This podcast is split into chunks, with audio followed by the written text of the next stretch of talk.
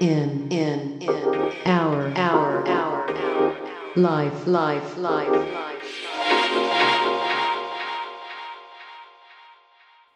はい、じゃあ今日は、えー今年最後ということで、えー、たくぼくんとやっていきます。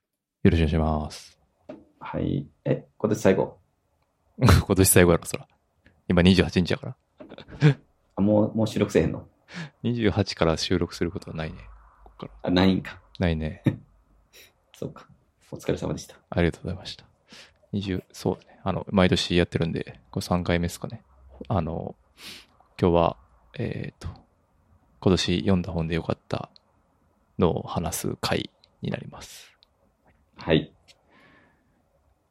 そうですね。まあ、すごい、なんだろう。定番企画で、うん。一番残っててよかったと思う回なんで、 あまあやっててです。ーそうやね。個人的にはポッドキャストそうそう本そ当う。に良かった。っていう感じなんで、まあ、すはい刺さ、刺さる人には刺さるし、まあ刺さらない人には刺さらないかもしれないが、まあ、個人的に一番聞いてるのはこの回かかもしれない。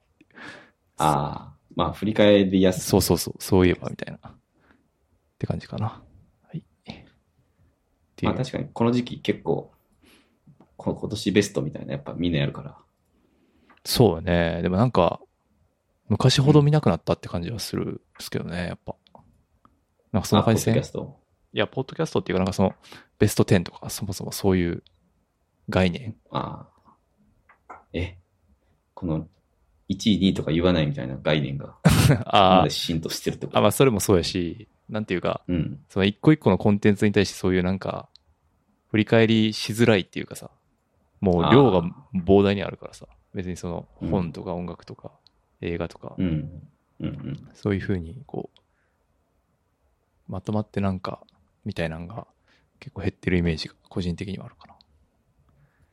あの、確かに。見つけれてないだけかもしれないけど、少なくともこういう野良、野良系ではあんま見見つからないかうん。そうよね。な。うん。なんか、集英社とか講談社とか、明らかにこう、正式にやってるやつは何個か見つかるけど、そう野ね良。でやってる人いない。うん。珍しいと思うよ。だから しかも、ただ、そのリリースした年というよりかは、まあ、たまたま今年読んだっていうだけなんで、まあ、そこああ、そうやねま。あ、それはなんか個人的にすごい良かったなっていう、まあ、そういう縛りはない方が、うん。まあ、読書に関してはいいかなと思ったりはしましたね。そうやね。時事性とかってあんまり、そうそう。あるもの関係ないもか、らまあ、帯びるものもあるし、まあ、結果的に昔のものが帯びるとかそういうこともあるから、そうやなんねか。映画とかより音楽とかよりも、そういう意味合いが強いなとは、個人的には思う。思あうあ、それは全く一緒。かな。っていう感じなんですが、いきなりどうしようかな。なんか、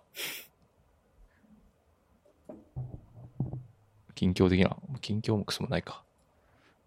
近況は、今日、仕事納めでした。ああ、そうですか。ご苦労様でした。あれ君は俺は昨日から休みました。なんかもう、えやる気なくなって、昨日から休んでます。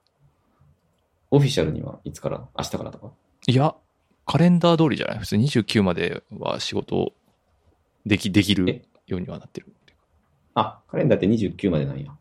そうね。だって、あの、うん、何銀行とか多分29までとかじゃない普通あ、そうなん。明日ってじゃあ、一応出勤の方多いんや。まあでもほとんどみんな有給、うちはみんな有給取ってると思うけど、さすがに明日は。ああ。それは人それぞれあるかなって感じですね。うん。早いね。じゃあ3日分ぐらい休んだってこと最後。そいいね。う。うん。でもなんか、やっぱ子供いるとその、うん。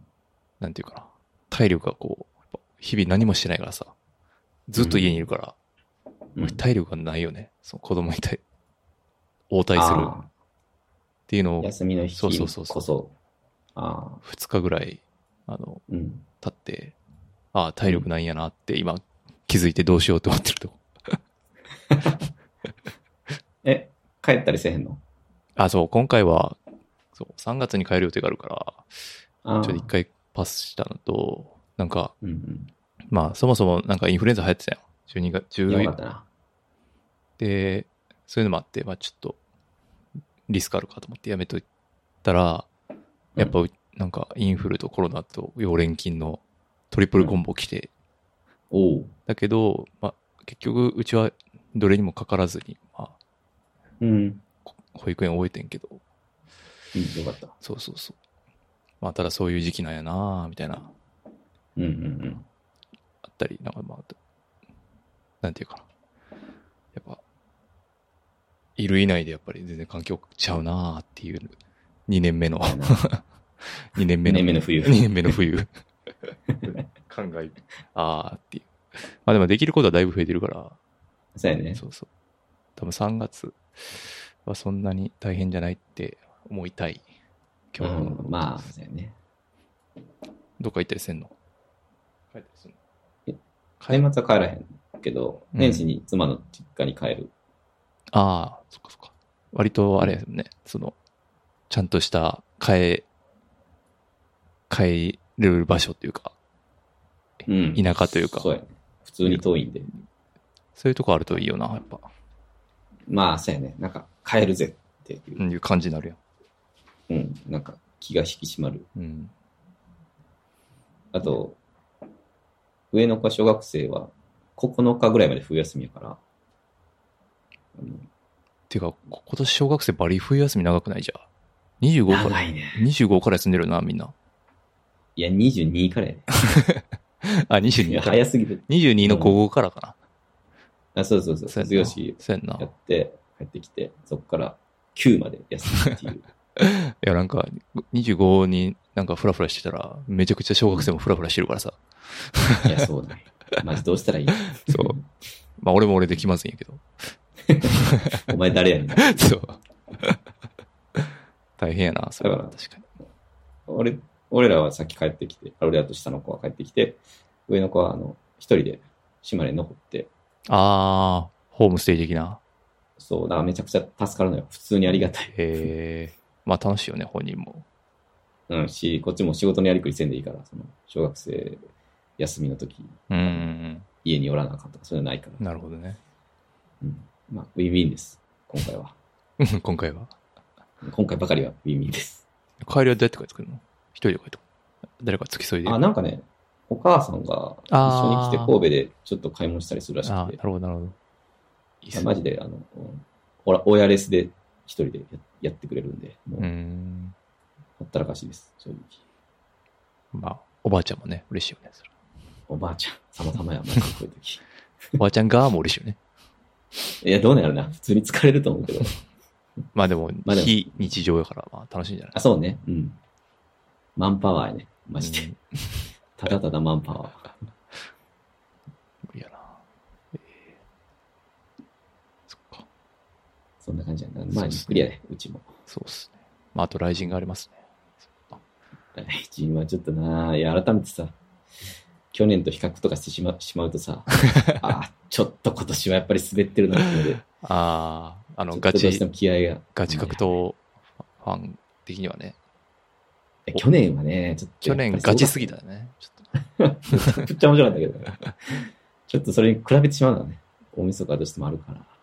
そうね。まあ、うん。堀口がピエロ扱いしてましたけど、まあ、ピエロたちの戦いが、うん、まあ、どこまで盛り上がるか問題もありますよね。そうやね、盛り上がるとは思うけどね。平本ヤーマンとか、ちょっと見たいしう。んそうね、勝負論あるカードは多いから、おいおいおい。だからまあ、全然、楽しいのは楽しいの。太田忍舞台足座とか、ああ、まあそれ も、面個白そう人だし、的にはね、結構楽しみやしド。ミネーターとニースグルとか、 まあそこはちょっとあれ。あまあその辺でね、あの、ガチ目線で言うとね、そうそうそうそう。あと、しれっと地味教と組まれた元やとかね。 あ、もっえ、とこ、こで元や。もっとやでモラレスやったっけ そうそうそうそう。あれめっちゃ強いで、多分あいつ なあまあでも ATT 入ったからね、そうん。そのそう辺やのね進化っぷり進化が、発揮。そうそうそうそう。元はもう、まあ、ストーリー作っていかないといけないからね、そのうん。大変っすよね。そうやね。まあいやでも、去年は、あ、今年か。ちょっとやっぱ雷神の思惑通りじゃない滑り方をしたのが何回かあったから、うちょっん。とまあ雷神側もちょっと、かわいそうっちゃかわいそうやけどね、朝倉とか平本とかが跳ねなかったっていうのは。ああ、まあね。でも、ん一応、そのし、ね、ダブルタイトルマッチだから、まあ、その 2, 2個は少なくとも、まあね。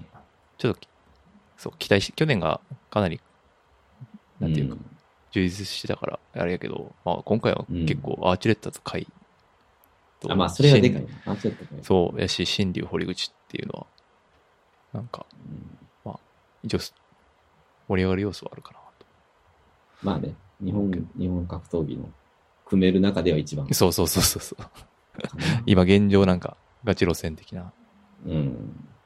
っていうとね。そうやな。まあ、でもまあ、まあ微妙です。KOK の方が楽しみかもしれ ない。どちらかというと。PPV 的には。ああ、同じ PPV、PPV PPV というくくりで言うとね、そうかもしれんけど。そっか。まあまあ、でも見たら多分絶対主な試合は多いやろうから。いるけどね。そうっすね。そんな、とこっすかね。はい。そうやね、年末。はい、どうせまあ長くなるからやるか。やろどうせ長くなるから。う。あれ、うんど今年はどうでしたかどんぐらい読んでますあ今年はね、92冊でした。やばいね。92? ちゃんと今年はあのカウントメモっていうアプリを落として、あの必ずつけるようにしてたんで、多分間違いないと思う。へえ、すげえ。92はすげえな、マジで。あ、でも、もろもろあるよ。あの、人とかも当然あるし。うん。いや、にしてもうん。僕は76でしたね。ああ、あなたはでも一個一個太いからね。それすごいと思う。太いね。ああ、まあ、そういうのあるよな。なんていうか。あの、量、量より質、やもう年取った時の焼肉みたいな、うんはわか話る話っていうか、わかるわかる。ね、もう食べ放題食えないみたいな、ね。うんまあでもそういう食べ放題したい時もあるし、うんまあ質の高い肉を食べたい時もあるみたいな。うんうん。なんかそれを使い分けてた感じかな。ようわかるわかる。うん。まあでも、個人的にはすごいいろんな、あの、イベント参加したりと か、ああとは、まあ、戦勝本を読んだりとかして、結構自分の知らんジャンルとかをああ、チャレンジしたので、あのちょっと最近読んでなかった小説とかも増えたから、よかったですなんかあの、コールドブリュアスの方で読書会トラップの話されてましたけあー、あれ気をつけてくださいね、皆さん。 ど、 詳しくはね、リンク貼っとくんで、聞いてみてください。まあ、端的に言うと、あの、読書会っていう名の宗教団体みたいなのがありますよということなのです。読書会を、が入り、ゲートの、あまあ、うじん、まあ、若干、カルト、カルトかマルチか、どっちかってことですね。マルチだろうね。うんはいはい。まあ、そういうのがありましたっていう。 そうね。でも、そっか、まあ、そういうもんなんか。まあ、そ、なんか、いや、よく聞くのはね、フットサルとかで、昔はよく聞いてましたけど、うん。そういう読書会とかでもそういう、あ、でもあれか、思想系やから、あそうそうそうゲートとしては、そっちの方がイージーなんかな。おそらく、あくまで傾向、傾向やけども、やっぱ本を読んでる人って意識が低くない人多いから、あ結構そういう思想、思想家たちにこう刺さりやすい、あ、なるほどねあ。るいは刺刺されやすいというか、うん刺さりに行っている可能性もあるしな。そうそうそうそうそうそう。だからそれですごいその広報担当みたいな人がサーフィンしながら探すっていうのはまあまあやりやり方としてはありなのかなと思う。なるほどな。フフットサルより ね。その割 確かに。合まあ打率は高そう。うん、打率は高いと思う。打席は少なそうやけそうやね。うん。でも率は本当高いと思う。ど。な。本好きってうんそれだけが、それ自体が少ないから、なんか声かけられて嬉しいっていうのもあるかなら、るそほれどに。やられました。なるほど。詳しくはそちらを聞いてくださそうです。い。はい。あれだっけなんだっけどうやってやるああ、そっか。5、10か、毎年忘れちゃう。10から6までうん。は、ザーってやって、えー5から1は、5対5対でやるみたいな感じか。で、いそうです。いですかね。それでいきましょう。どっち先やろうどっちもいいけど。僕です。じゃあ、お願いします。じゃあもう10から、あ、え、10から5やね。あ、じゃあじゃあ10から6か。 10から6かな。5冊。 OK です。全部手元にあります。お願いします。じゃあいきます。えー、10位が、五十嵐大さんの聞こえない母に聞きに行く。うん。 9位が、早見和馬さんの8月の母。うん。 8位が、佐藤由美さんのママは君と一緒に大人になる。はで、7位が、アンディ・ビアーさんのプロジェクトヘイル・メアリあ。はい。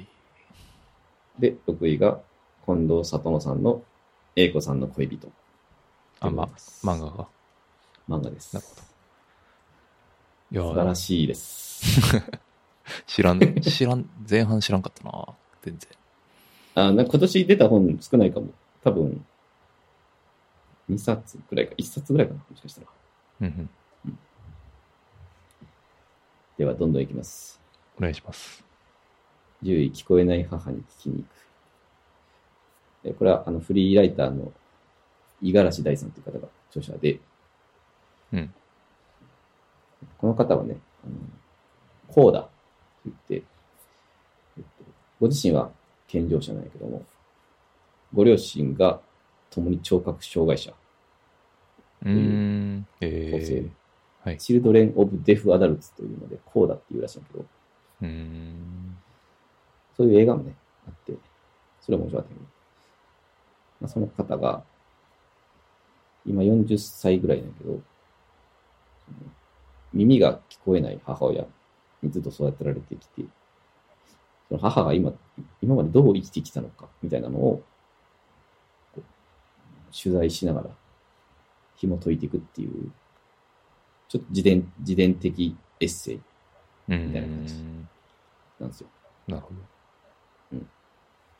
で、当然こうか、まあ、メインのテーマは、子供が母親のルーツをたどるっていう時点で、当然家族がテーマなんやけど、うんやっぱ耳が聞こえないっていうお母さんをたどる中では、やっぱ人権とか差別の問題にもこう触れてるっていうのが特徴で、うん。すごいこう、社会派な作品でもあって、なるほど。エッセイやけど。みたいそうそうそうそう。で、特に、やっぱ聴覚障害とかの歴史背景みたいなのは、まあ個人的には一切知る機会がなかったから、すごい勉強になって、なうんうん。例えばその、今でこそ、手話って、まあ一つの言語として確立されてるから、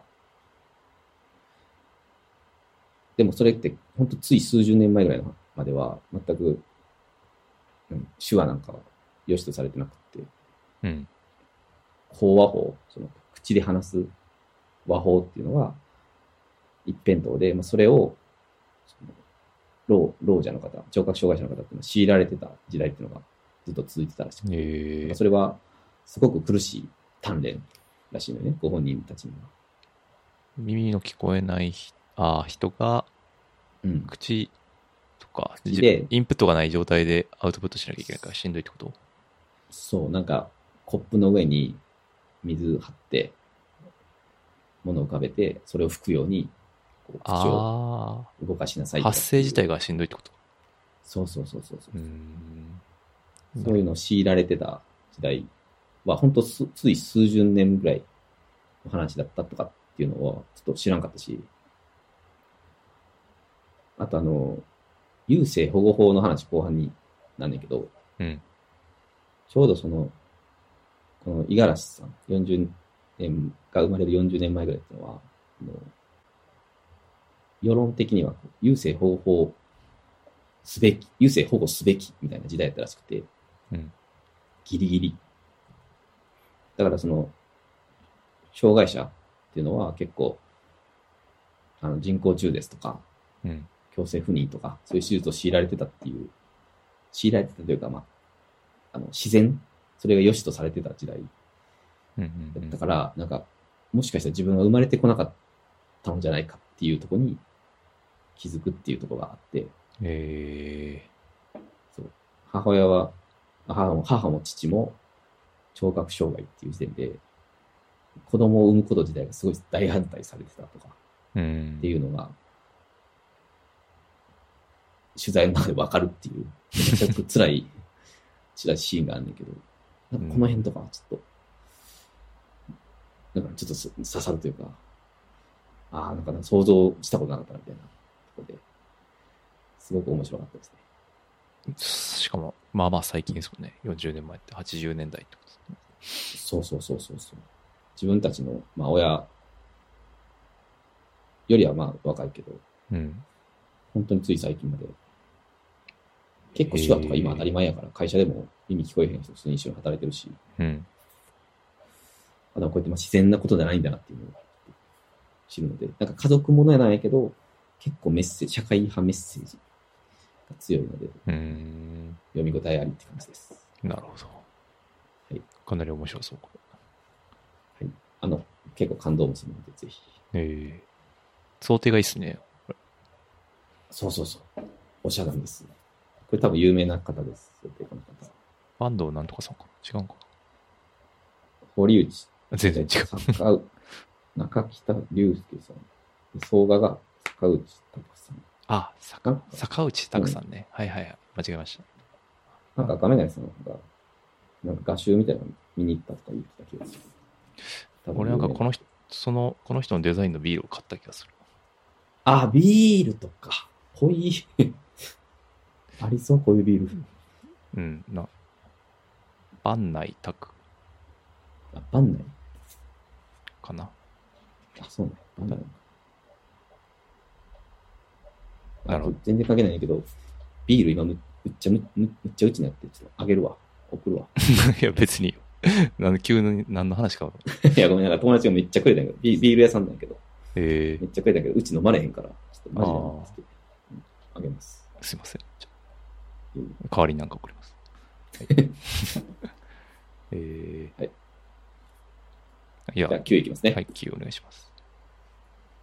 9位がですね、えー8月の母。これは小説ですね。小説、はいはい。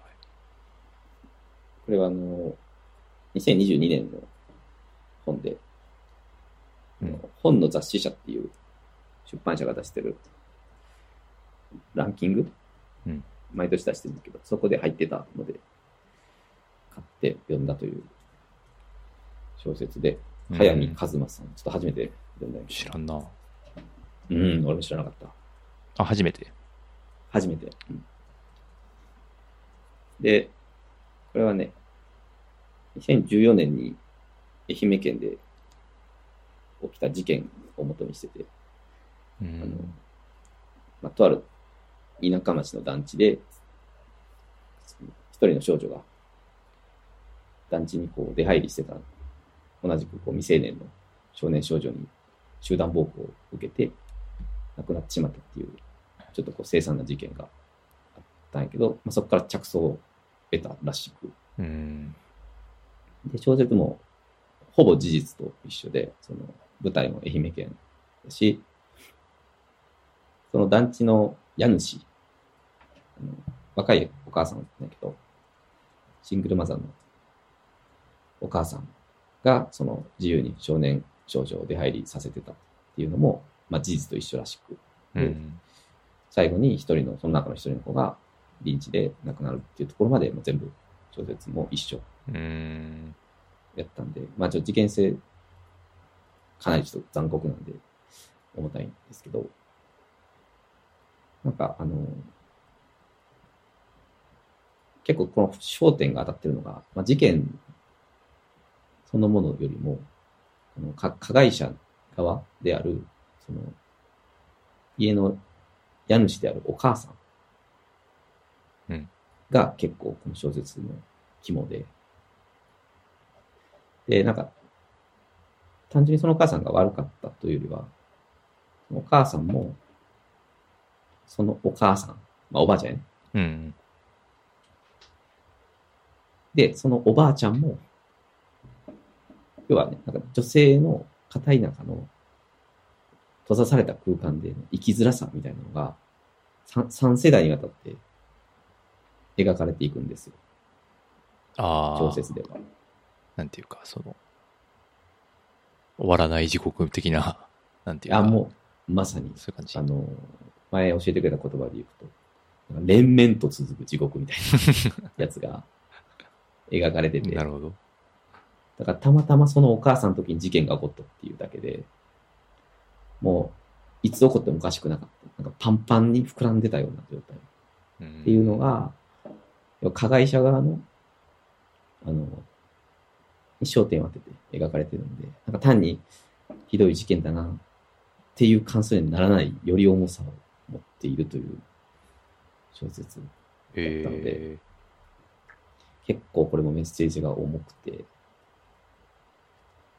要はその、人が悪いとかじゃなくて、結局はだからシステム、そう、シングルマザーで若い女性がたくさんの子供を抱えるようになってしまったその歴史とか、うんなんうかんそういうところの是非みたいなのをすごい問うてきてるような小説になってるから、なんかプラスアルファですごいこう読読めるというか、なんかサスペンス的な要素と社会的なメッセージが両方あるみたいな感じ。そうやね。サスペンスもある。すごい視点もコロコロ変わるから、うん。割とそのこのエンタメとして、いちょっと良くないけど表現、エンタメとしても楽しめるうん。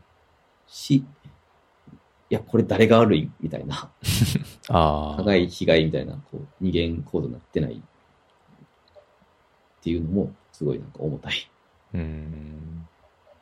っていうのがね、結構太いんですけど、これも一一気読みしたから、いやぜひって感じですね、小説。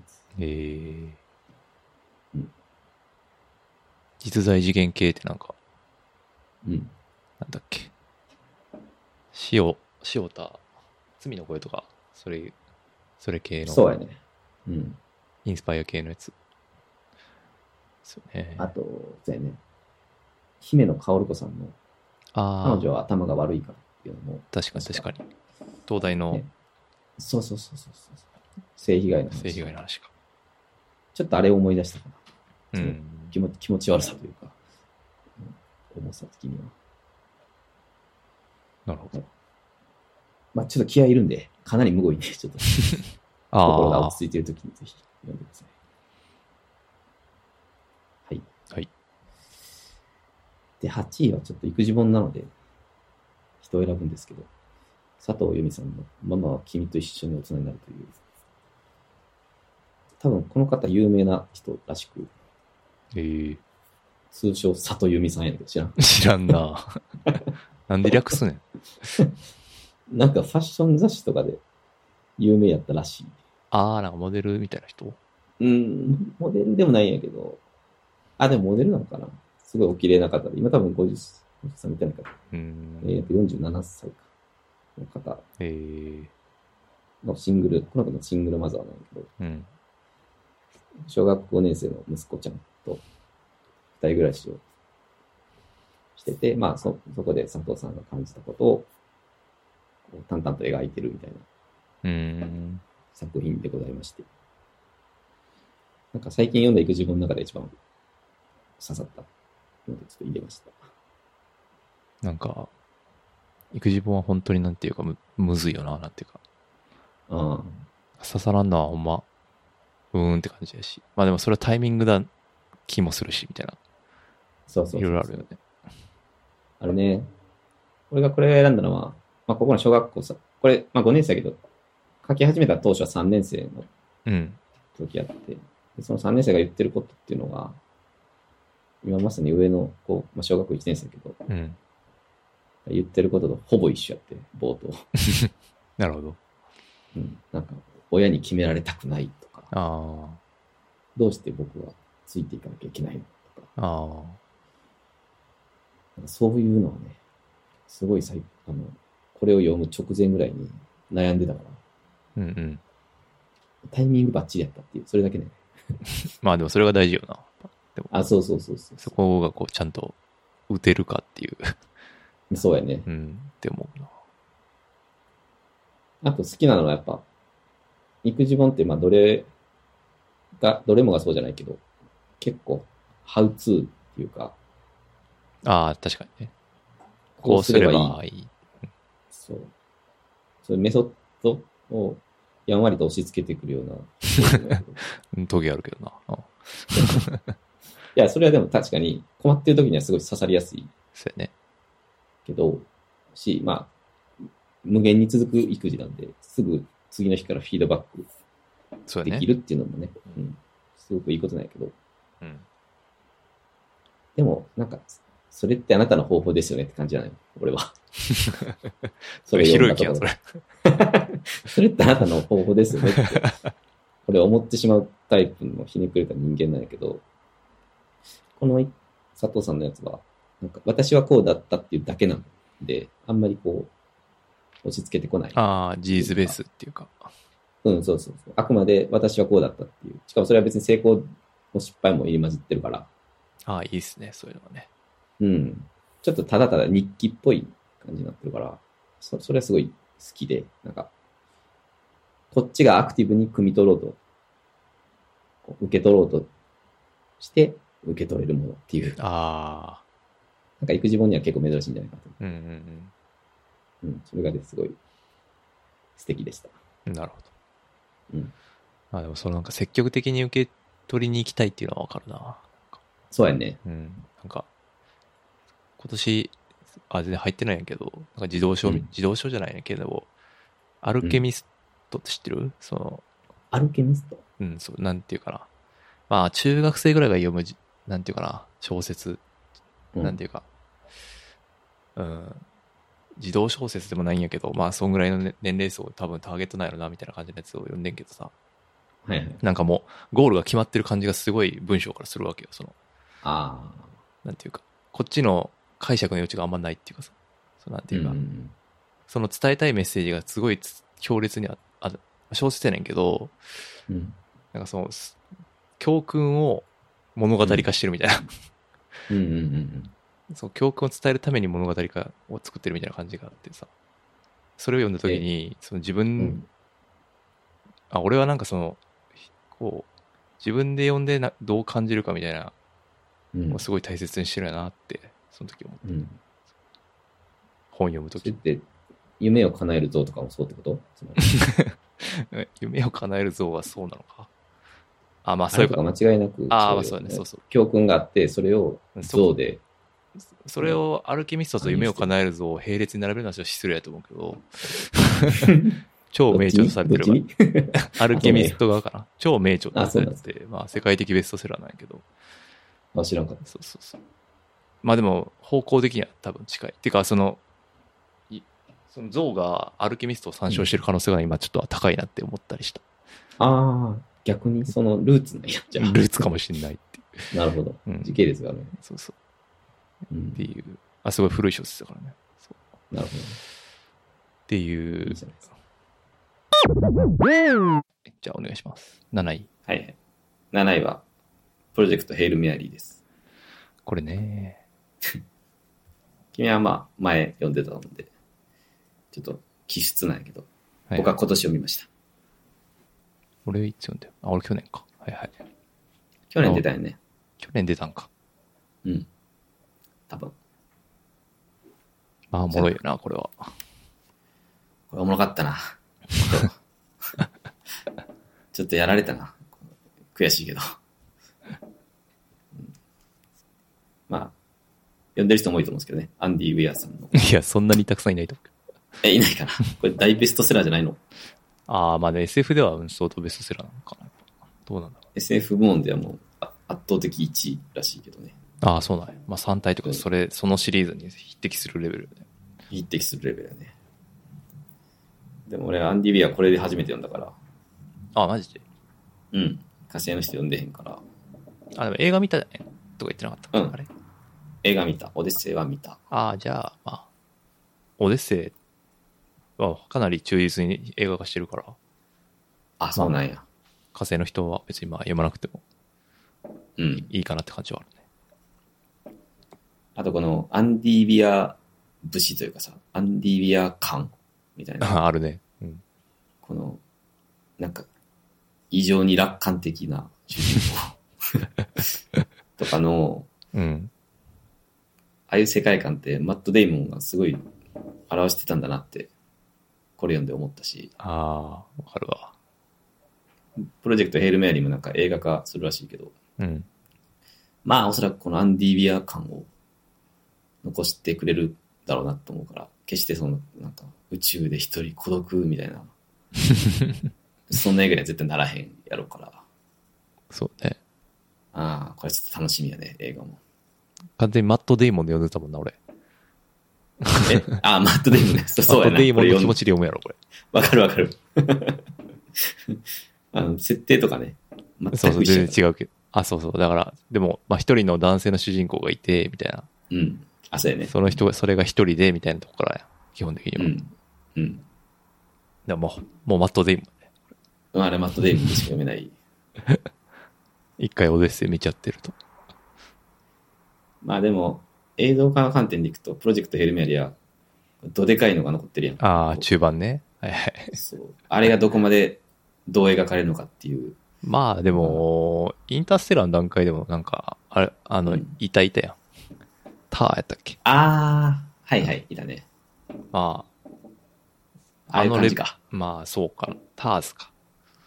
うん。あの質感的なあでももうちょっとあれか、だから難しいねだからバランスが難しいですよねあとなんだっけ、うんあのほらテイトちゃんのえっと、あ、メッセージか。メッセージかうん。とかはすごいうまくそういう、うんまあなんか半分ネタバレしてるけど まあそういう まあそういうニュアンスが映像化できるかどうかですよね、まあでも今回はそこが肝でしたよねなんていうか間違こいのないね。このプロジェクトヘルメアリーはうん。うん。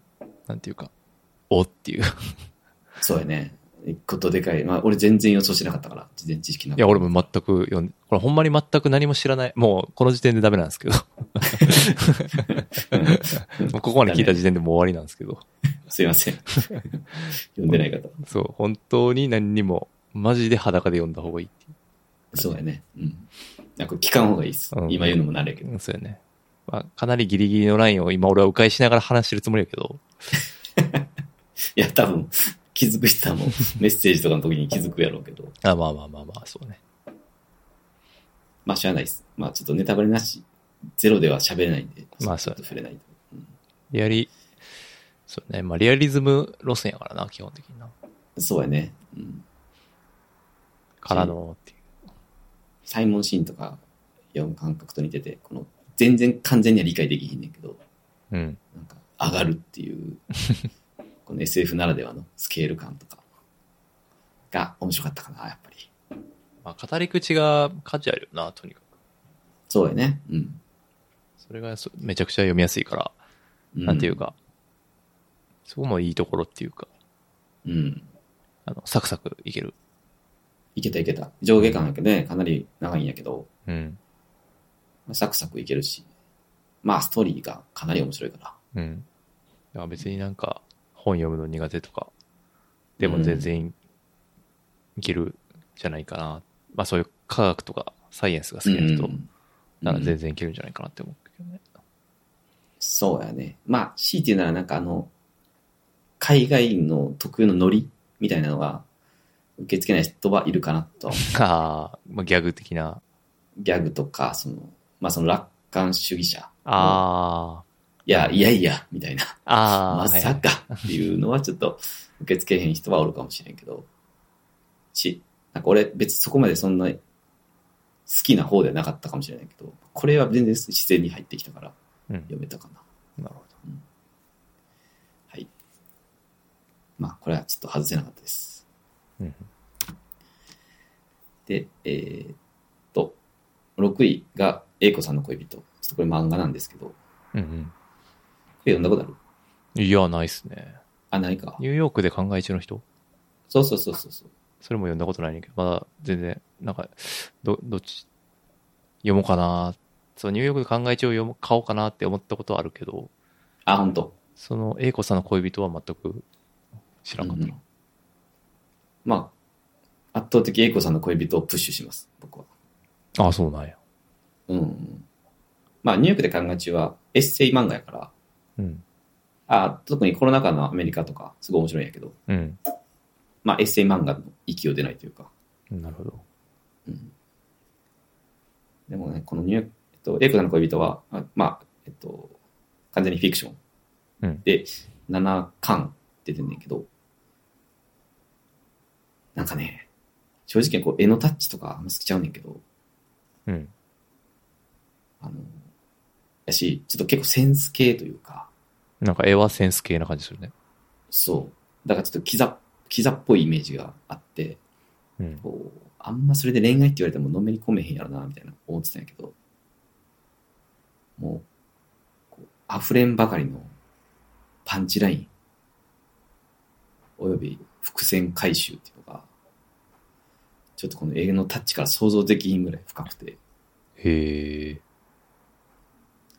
特にあの7巻、その最終巻は、もう、なんか過去生きてきて読んだ漫画の中でも、ベストオブ最終巻って感じやね。 もう、なんていうんかな。この年にして、もう最後に行くのが悲しすぎて、終わり、終わって、終わ、終わるな、みたいな。そマういジう、で。そう、本当に慎重に読むっていう経験、久しぶりにしたなと思って。それが漫画でね。気になるな。そう、なんか、もう7巻本当に伏線もバリバリに回収していくし、うん。何よりその、まあ、英子さんおよびその周辺の友達とかに感情移入しまくってるから もうね俺ほんまにボロボロに泣いてんこれ最後へえ。うえーっつって泣いてうん。妻もめっちゃ泣いてたしこれは本当にねおすすめですねマジか。なんか、完全に、そのニューヨークの方がうん、気になってから、 うんあれやけど、そこまで言うならちょっと、そっち買ってみようかな、先に。ニューヨークはねニューヨークの俺すごい好きなんやけどもうん。一個決定的にもう本当に完全に個人の趣味やけど好きじゃないとこがあってうん。吹き出しの中の言葉が全部手書きやねんあー、なるほど。俺それが基本的にめっちゃ苦 手で今日の猫村さんとかもそうで別に字が汚いとかそういうわけじゃ決してないんやけどなんかでもそれが受け付けへんのよあー、漫画のコマの中がそうなってると、読むんしんどいみたいな。読むのしんどいね全部手書きっていうのが、うまんあ、味って捉える人は好きやろうけど俺捉えれんくてそれうんうん。それでちょっとなんかマイナスポイント入っちゃう感 じあんねんなこれほんま失な礼マジで申し訳ないけどうんマジで個人的な生理現象。これほんま。 なんでやろなって。自分でも不思議やへえ。英子さんの恋人か。でも、Kindle あるんで、ある。いいっすね。うん、そうやね。し、これ読む人選ばないから、あと、完結してるし。あ完結してます。7巻といううん。絶妙な長さで完結してるんで。 完結してると買い買う気が起きるっていう。しかも7やからな。そうそうそ一気返しても5000円ぐらいやから、う。うん。まあまあ、サブリナ一冊って感じでそうだね。言ってほしいかな。ちょっとこれはうん。喋って語り、あの読んでし、読んだ人人と語りたいっていう漫画えなー、のいで、つ出てるんやろこれ。最初出たいつな。結構これ多分ね、のんびりと連載されてたから、へー。 10年代とかじゃないかな。で、終わったんが多分、一昨年ぐらいあ、そんな感じなんや。すごいね、それあ、まあ、そうだね2015年ですね。最初。うん。のんびり連載されてたみたい。ななんか一応ユリイカで近藤里の特集っていうのを買ったんやけど、好うん。きすぎて。うん。そこで書かれてたね。なんか本当にのんびり書いてましたっていう。お前5年かかってるね。2020年10月にも完結してる。そうそう。その間ニューヨークも行かれてるし、なるほど、なるほど。えおすすめです。ー、いやそこまで言うならね、ベストオブ最終巻 って。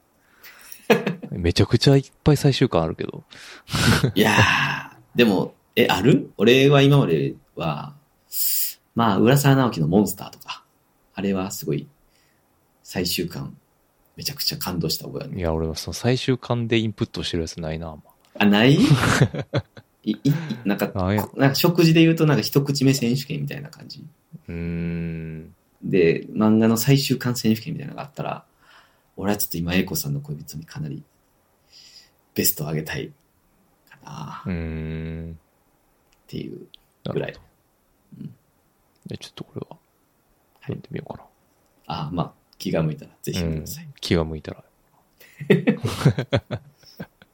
こうやってね、あの、人から勧められて読むのに時間かかる問題があるからね。いや、わかるよ。この ポッドキャストに関して は。お互いとも。じゃあ、 じゃあなんでやってるんだ っていうとこあるんですけど。いやいや、3年後ぐらい読んで、あうん。やっぱり良かったなっていうのはやっぱり。わかで、る。聞き直して、あうんこの時の俺はこう、あの、浅はかだったな、みたいな。こう。うんなるほど、なるほどっていう、うんギャップを楽しむっていうのはありますね。まあ、なんかすぐ読まない自意識みたいな のは、読めよっていうことなんやけど。まあまあ。まあまあまあ、まあでもちょっとタイミング寝かせてからタイミングがあるからね。あ、そう、タイミングがあるから、もちろん。そうですね。そんな、でしあた。 10から6か。はい。はい。お願いします。ありがとうございました。じゃあ、俺、いきます。はい。と、じゃあ、10位から。10位が、えーピッツァ職人、井川直子。おはい。 9位が、何もしない、ジョニー・オーデル。8位、パーム・ストーリーズ、あなた。これは、なんかいろんな作家の人うんの、まあ、短編集、いろんな作家の人の短編集。うん。 6位が、6位か。違う、7位か。 7位。 7位が継続するコツ、坂口恭平。おおーで、6位が、心は一人ぼっち、上本一子さん。はい。はい。すごい。半分わからんかったな。そうね。まあ、10位のピッツァ職人は、ちょっと前にも話してるんやけど、うん。もう、本当になんていうか、ノリで本屋で買ったんやけど、めっちゃ面白くて、うんまあ、ピザ職人っていうだけなんやけど、ピザ職人、 日本人のピザ職人に密着ししてる、まあ、ドキュメンタリーなんやけど、うん。なんていうか、そのサラリーマン、まあ俺らサラリーマンってはいはい。今人生を進めてるわけやけど、 うん。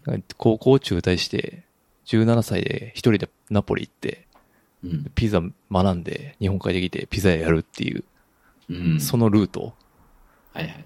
まあ、い絶対、なんていうか、自分では選べ,、ね、選べなかったろうし、うんそれを選んで実行できるだけの行動力とか、そういうう、んなんていうか、ものにすごい、年取ってるから、もうなんかむっちゃ胸打たれ打たれてしまって、 うん。結構ハマったなっていうのと、うん。やっぱ、そう、なんかやっぱ食べ物の本で、前も話したけど、やっぱうん。文章で食べ物を表現するっていう面白さ、うん写。真とか動画の方が明らかに、まあ、直接的で面白いんやけど、やっぱ、なんていうかな。人間の想像力で埋めていくご飯の美味しさみたいなのって結構あるなと思ってて、うんまあそれはこの本では、なんか初めて体感した感じがあったんで、まああそういう意味で言うと今年をまあ象徴するような一冊だったなっていうところですね。はい。え、これ著者がご本人いや、違う。あ、そう、そういう意味で言うと違うね。あのーライターの方が、えーと取材して書いてるあーあ。今のなるほどね。そう、だから、い、井川直子さんですね。すみません井川じゃなくて、井川直子さん。井川直子さん。はいコロナ禍のレストランとかなんか読んでなかったっけあれいや、なんか聞いたことあると思ったけど、そう、いや、井川直子さん。あ、東京のレストラン紹介されてたよね。そうそう、シェフたちのコロナ禍読んだ読んだ読んだ同。じ人。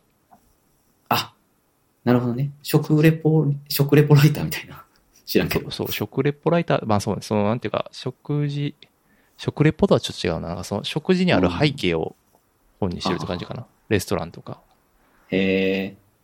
うん、そうそう。だからこれも、だからその、ピッツァの紹介もあるけど、うん。まあそれよりもその人にフォーカスしてるって感じよね。だから、うん。料理を作る。る人、場所みたいなうんうんうん。話なんで。まあ、確かに、シェフたちのコロナ禍もそうやったな。うんとにかくインタビューしまくってたな人に。そうそうそう。そういえうー別角度の食事うん。みたいな。あ、面白そうやね。それが10位ですね。なるほど。で、はい。9位は何もしないっていう。これは、早川の、なんか最近文庫がもうされてるらしくて、俺は今年の初めに読んでんけど、文庫になってるから多分、かなり手に入れやすくなってると思うけど、はいはい。なんていうか、まあ今、まあとにかく何かしてなきゃいけないじゃないですか。うんうんうん。それに対して、いや、何もしなく、し何もしないっていうことを考えましょうみたいな本ですね。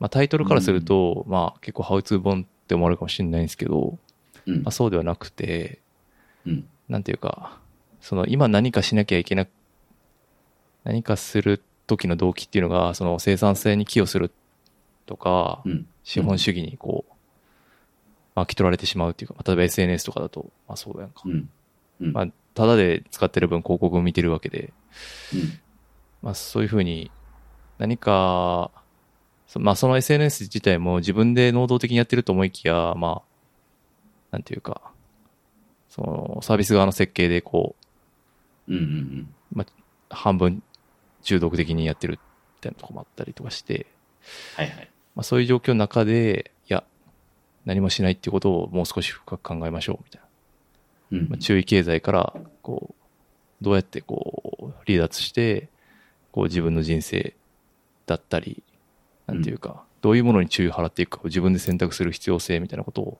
まあ、延々といろんな論文とかさ引きながら説明してるみたいうんな本ですね。まあだから全然知らんかったうん、だからその自己啓発ではなくてもうちょっとあれですねなんていうかファクトベースのうん。現状こういう状況で、みたいな話が多いかなーって。 Kindle 版は安いね。ついそうそう。あ、文庫は多分出たって聞いたんやけど、あ、文庫なでるほどね出てます。うんうんはい。ななので、なんジェか、ニー・オデルさん。これ誰なんですかジェニー・オデルさん。新任モデルさんはどっかの大学の ああ。先生系の、すいません、へえ。学者っすね。なんか珍しいね。こういう系の本読むの。いや、でも何もし、なんかその、とにかく、なんていうかな、その、S、まあ、え、ツイッターが X になった今年うん。あの美しいツイッターの 4U がもう地獄うんじゃないですか、まあ正直うん。俺やめたもん。そうそうツそうだからそう俺もだから、P、スマートフォンからでは見ないようにしてて、イッター。うんうんこっちのなんていうか PC の画面ではたまに見るみたいな感じなんやけど、うんまあ、見るにしてもでもその 4U は見ないかう。なんようにしてるって感じかな、まあ、そういう感じであれなんていうかコントロールしないと、まあ、結構しんどいなっていうのがあってうん。まあ、それの、なんていうかな、きっかけうん。もともとなんか、なんやったかな、デジタルミニマリストみたいな本も何冊、うんうん2冊ぐらい読んだけど、うん。まあ、やっぱり、なんていうか、うまくいかないんですね。その、ハウトゥーだとうまくいかなくて、やっぱ、そのベースにある考え方をそもそもリセットしないと、 うん。なんていうか、小手先でや、なんとなくテクニックでやめようと思ったら、やっぱやめれないんですよね。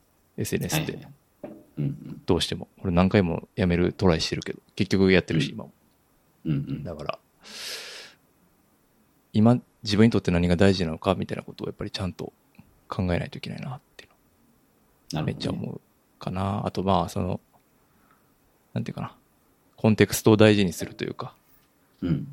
その単発な情報じゃなくて、流れの中にあるものを大事にするとか、うんうんまあまあ、そういう、今注意、その、広告ベースのし、なんていうか、テクノロジー中心の社会で、まあどういうふうに生きていくかみたいな指針みたいなのは得れるかなと思思いますね。これっうん。うん。ていう感じ確かかに。えー、面 白そう。な。うん。なんていうか、読み、読みやすく、その、まあ読みやすくはないか。まあでも、うんでもなんかそういうき、なんていうか危機感なんとなくこのまま SNS やっても良くないなって思ってる人にとってはすごい、あの、うんいいと思います。なんていうか、うん。ベースの考え方がこう、おななるほどみたいな感じはあると思うんで。全う然、んしかも考えたことない論点がすごい多いと思うんで。うん。例えば、公園のありがたみみたいな話とかもあって、おー公園って、まあ、何もしないことが許されてる空間なんですよね。うん企業とか、そういうとこから干渉されなくて、パブリックなスペースってすごい大切ですよ、みたいな。なるほど。うん、だからそれってもう今日本だとそういうパブリックなスペースってどんどんこうなんていうかなお金に換えれるものに変え変わっていくっていうかじゃあ公園潰してマンション建てるとか、商業施設にするとか、うんまあ、そういうケースすごい多いけどそうじゃないんですよっていううん話とか、ま。あ、そういうのもけ結構広く書いてるんでおすすめですいや、まあそうよね。なんかもう一周しそうよね。結構パンパンに膨れ上がりすぎて。うん、そうそうそうそう。まあ、それの、そうし、そう思ってたら刺さるけど、でも うん。別に今のままでいいやんって思ってたら、 うんいだから何なんだっていう感じにはなるかもしれない。や、ツイッター見なくなるとかなり時間ができるなっていうのはすごい感じてるから最近。そうね。俺もだから Kindle に本入れて、そっち読むようにしてるね。そう、活字、活字中毒ではあるから、うん。ああ、わかるわかる。そのスマホを開いちゃうから、じゃあその代わりに何見んねんってなったら、うんうん。なんか Kindle で、なんか、読みやすいやつ入れて、うん置くみたいなことは、個人的にやってる対策としてはあるかな。俺も基本的に家歩くとき、本挟んでるね。だから歯磨きとかトイレとか、本読める時間あるなと思って。うん、そこう。こで多分従来す、うん、ツイッター見てたから、ああそうそこね。だいぶ時間できたなって思う。うん。そうそう。そういう、なので、そういう危機感がある人、ぜひ、うん見てください。いいですね。次は、8位か。パームストーリーズ。あなた。うんこれはですうんそうでね、これ個人出版社のパームブックスっていうのがうん。あって、まあ、最初に出たジャムパンの日っていうあエッセイあ、。か、あ読んだ読んだ。赤染、あ、なかった方やね。そう、あきこさんのエッセイかな。あまあこれめっちゃ面白かっ面白かったね、あれ。た。うん、こだれいめぶっちゃ線、高かった。そう、バリギャグ線高いやん。うそのん。本で書くギャグのセンスが高いですよね。そ高かのった。お笑いのギャグ線っていうよりかは、めちゃめちゃうんうんうわん笑わせてくれるうんうやんつで、まあそれ面白かったのに続いて2冊目がこれで、あその個人出版なんですけど、あ、はいはい。この5人の小説家による、あの、短編集なんですけど、うん。全部、なんか、全部二人称なんですね。あなた。二人称。ああ、なるほど、なるほど。あなたに向けて書いてる。だから、まはあ、い問いかけるように書かれてるってことですね。つまりはう。んうん。で、その作家のチョイスがま、まず、まあ、熱いんですよね。うん。町田公、又吉直樹、津村吉子、お岡田ー。敏則、大崎聖華さんかな。これちょっとへ何がわかーんない。このチョイスからして、あ、なんかすごい共感するなっていう感じもある。し、まあ二人称なんやけど、その、なんていうかな、その、一筋縄じゃない二人称というか、単純にあなたに話しかけるっていうよりかは、うんうんうんまあ各作家がそれぞれちゃんと仕掛けを用意してて、うんうん。で、その、なんていうか、ちゃんと笑わ、なんていうか笑わせてくるし、うん。ただその二人称で統一されてるっていうところがすごい面白くのと、うん。それと想定が実は連動してて、その手のひらサイズなんですね。パームストーリーなんで。うん。そうなんか、写真見る限りちっちゃそうやね。そう。ちょうど手のひらに収まるんやけど、なるほど。これがなんかめっちゃ絶妙なんですよ。なんか持っても読まないとわかんないんやけど、これって。ああ。実は。なんか今多分口言ってもね絶対伝わらへんねんけど、 うんなんかこれをこう、ちょうど手のひらに入ってる状態で、うん。この二人称で語りかけられるっていうこの体験がなるほどね。めちゃくちゃフィジカルなんですね。うん。っていう意味で、あ、こういう、なんていうかな、発想っていうか、すげえなっていうか。でもこれ、でも作ってるのは、まあ一人の出版社、まあだから個人の出版社でそれを作ってるっていうのがすごいなっていうのうん。が、なんていうか、今の時代を象徴してるというか、すごい今、あ、そうやね。たくさん増えてると思うんだけど、うん。うんまあ中でも、まあいろいろ読んでると思うけど、俺、うん。うん読んでる中でも、なんていうかな、その、フィジカル性と中身と、なんか全てが連動してるみたいなうん。やし、まあ話も面白いから、うんうんうんすごい良かったっすっていう。そうですね。まあだからこの、ここの出版社はもう間違いないっていううんうんでも個人的には思ってる。そうやね。うんパームブックス。えーで、ちょっと読みます。うん、読んでみてください。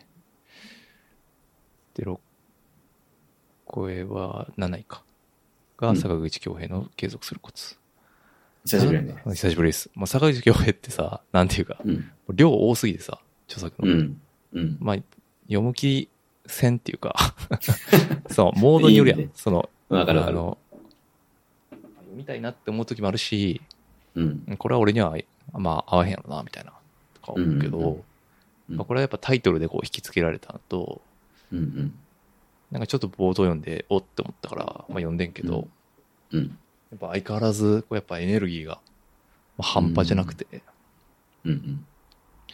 やし、やっぱりこの人ならではの視点みたいなのが、毎回おもろいなーっていうのはやっぱ変わってなくて、うんまあ、それは人気な作家になるよなーっていうのは改めて実感したし、うんで、内容的には、うん。うんまあ、どうやってうんいろんなことを継続するかっていう話なんですよね。うんで、特にこの人、まあ最初はその、なんていうか、い0円建築っていうか、うん。うんその、けんなんていうかな、なんか視点を変えた建築家みたいな形で出てきたけど、うん。まあ、徐々にその、いろんなことを、ひ世界をひ、なんていうかな、フィールドを広げている中で、まあ、一番すごいのはやっぱ絵なんですね。なんか、えー、すごいね、この今人。この人、そうそう。パステル画がもう、なんか異常なレベルになってると思うけど、うんそれっ、て最初から別にうまかったわけじゃなくて、うんただ、ひたすら毎日描いてただけっていう。うん。で、なんでどうそれを継続できるかっていうところを、まあ、いろいろこうう、んコンコンと書いてくれてて、なるほど。そうパス、テル化に関して触れてるんや。そう、本と絵ですね。まあ、絵本もずっと、まあ、著あ、間違いね。著作をまあずっと書き続けてるんで。うんうんうん。で、まあ、やっぱり好き、好きかどうかが一番重要だ。うんうん。なるほどね。ただまあ、その、なんていうかな。すぐにこう、やっぱ、何のためにやってるかっていうか、その金にならないっていう、まあさっきの話じゃないけど、資本主義にこう巻き取られるじゃないですか。うんうん。まあこのポッドキャストもそうなんですけど、うん まあ一金円にならないにもなってないからね。だから、はいはい。だけど、まあそういうことを考えるんじゃなくて、自分が好きかどうか、やりたいかどうかとか、うんまあ、そこを、まあ、第一に考えれば、まあ、最終的に幸せになんじゃねえみたいな、幸福論にまで、こう、到達してるんですよね。うん。うん。なるほど。で、まあ、ここまで全聞いてた思うと思うのは、まあ、その、いつものその坂口京平のノリで、 うんその、その、俺ができたからお前もできるっていう、その、うん感じで言われてて、うん。まあでもそんな世の中甘くないよなみたいな感じってやっぱあるじゃないですか。大人になってるから、こっちも。あるある。とはいえ、でも、久しぶりに読むと、うんなんかやっぱ、実際にやっぱ、彼は実現していて、うんまあ、こういうふうに、こう、肯定してくれる人がいるから、うん。みんな。な頑張れるんやなって、もう一回思えるようにはなってたんで、 ああ、いいじゃないですか。まっすぐやん。そう。久しぶりに読むと、あこれは多分何回も同じ、例えば3冊ぐらい同じテンションで話されたら、うん。さすがにちょっとヘキヘキするけど、ななんか1冊こういうふうに読むと、ちょうどいい分量というか、うん。うん。自分のポジティブなバイブスをこう、キープでき感化るされるなわっけて、そうそう、感化できるなっていうのはあったなるなほ。どね。そうそうそうそ確かに2、3年に1回とかでいいかもなう。。そう。 元元気かなみたいな。元気ないけどね、この人。そうそうそう。いろいろある、こう、あれやか波があら、る相うつがあるから、そうそう、うん波あるけど、元気かなみたいな。うんで、あ元気だなみたい な。こっちもポジティブになれるなみたい生存確認できたわけな。です。そうそうそうそうそう。っていう感じでしたね。いや、もう彼これ俺多分、元年時代ぐらいから読んでると思うから、相当そう読んでるそ。う。だから、なんかめちゃくちゃいろんな、なんていうかタイプの本出してるから、まあ、そそうだのね人まあ育児もやってるし、うんあそう。なんか多分合うのが多分あるんで、まあたまに読んでみると、そうだねまあ合うときは合う、合わんときは合わんっていう。うん。なんかこの人の家族の考え方すごい好きやってんけどな。うんでもタイトル見てもどれか家族の哲学かな。うでんも小説って書いてあるな。なんかすごい好きなんやけどね。あの、つ妻に対してな、ふ、ふうさんやったっけなんか夫婦。ふう、ふうさん、うんうん。に対する、なんかその価値観とかはすごい好きやってんけど。うん。なんか俺が今、えーなんか気になってんのは、中学生のためのテストの段取り講座っていう本。あるな、2022年。そうそう。何これがめちゃくちゃ面白そうやなと思って。 うん、確かに面白そうやね。うん。多作やね、こう見ると。そうそうそうほんまにパステル画もすごいから。っていう、あそうです。いいね。はい。っていうのが7位。で、6位が、上本さんの心は一人ぼっちですね。うん、最新作やね。そうですね。いまあ、これはその、まあ、6位っていうか、まあ、うん。なんていうか、 もう、その、書かせてもらった、コメントを書かせてもらったりとかして、うんうんうん。ちょっと、まあ、インサイダーっぽくなったんで、 まあ、マックスロック。 マックスロインサイッダーだったよ。ク。 マックスロックかなっていうう感じかん。な。いや、まあでも今回のは特に、やっぱり、ね、なんていうか、まあよ、うん読んだと思うけど、うん。あの、一人でいることっていうことについてすごい突き詰めて書かれてて、うん。まあ、ここ数年やっぱりなんていうか、割と、まあ、陰と陽で言うと、陽側のうん。そうね。話が多かったと思うねんだけど、パートナーとのね、そうそうそがう、良かっ関た係が良かったからっていうまあそれが、良くなくな、良くなくなった場合どうなるかみたいな、っうん。ていうところがこう、根拠と書かれており、うん。まあ、それ。れがすごい、なんていうか、もう本当な、生な、生々しいというか、うんまあ、ここまでなんていうかな、書けるのかっていう、で、うんどれだけ書けるんだろう、どれだけの人がここまで書けるんだろうっていうのはすごい思いますね。いやうん。だし、あすごい、難しいなっていう、それぞれの人生があるし、ーうんうんそのぎ、なんていうかな、どうにもならなさっていうか、うん。うんうん。 それはそれであったし、うん。いやでもやっぱり日記、日記って面白いなって、改めてやっぱ思わされた一冊でしたね。そうやな。この、しかも不謹慎なのは承知やけど、なんかやっぱりこの、か、なんか書かない生きてられへんみたいな時の上本さん。うん。の、あ、いわゆる、ちょっと落ちてる時バッと入ってる時の山さんの作品って、いや、もちろん辛いんやけど、うんやっぱそっちのがなんか、すごいその、圧がすごいというか、こっちの感覚とか価値観とか感情はすごいゆ揺さぶられるのは、まあ、そ,、っちやね、やっぱうりん叶わないとか、まあまあまあ、そうやね。幸福の、そう、記録とか。で、まあ確かに数年、まあコロナとかはあれど、家族の関係うまくいってた、あの文章もすごい好きやったけど、なんかやっぱ今年一気にガンと、これできそうねて、 うんこのなんか、一時感情っていうのかな、この、寂しいとか、不安だっていうことって、結構書けないやん。なんか逆に。やし、なんかもうこの年齢な、まあも、でももともとでも、なんていうかな、寂しい、感じにくいタイプうん。ではあるけど、やし、うんまあこの年齢になって、なんかその、うん、なんかそう寂しいとか、なかなか、なんていうかな、しょ真正面に向き合ってうん。考えたりとかせえへんやん、ぶっちゃけ。せえへんせえへんせえへん。だからそれがすごい、なんていうか逆に新鮮っていうかさ、わかるわかる。そう、いやそう、タクボに言うとこの一時感情に対してさ、うん。そんな真剣に向き合えてないっていうかさ。向き合わへんし、向き合ってるものを読むこともなない、で出会わないっていうか、なんか他の人、あー向き合っ確かにねてる人に出会わないっていう。確かに確かだから、これでマジです、その、救われる人が多い。っていうのは多分、う上松さんのその唯一無二なところ。に。うん。そうだね。いやね、こここんだけ飾らずに、なんか、誰かそばにいてくれって言言ってるのってなかなかないうんうん。から、まあこれでやっぱ救われる人はおるおるやろなって。ここら一人ぼっちは本当それめっちゃ思ったな。うん。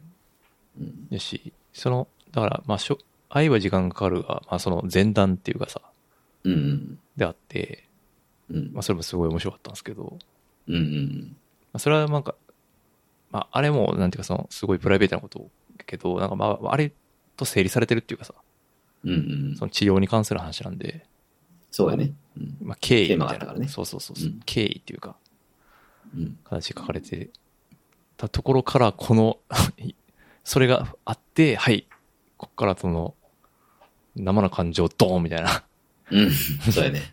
やったから、うん。なんていうか余計にこう、うおーっていう感じはあったよね。わかるわかる。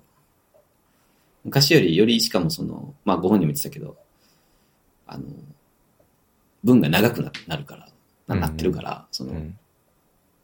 結構、なんていうの、むちゃくちゃ丁寧に寂しいということを書くから、 それがより重たいっていうね。なんか、確か昔は多分結構、まあ変な言い方書き殴ってた感もすごいああったというか、それはそれですごい好きやったけど、なんかほんとな、な、どんどん文章がなくなっていってるから、いやー、ここまで分析して向き合わないよな、普通っていう、に。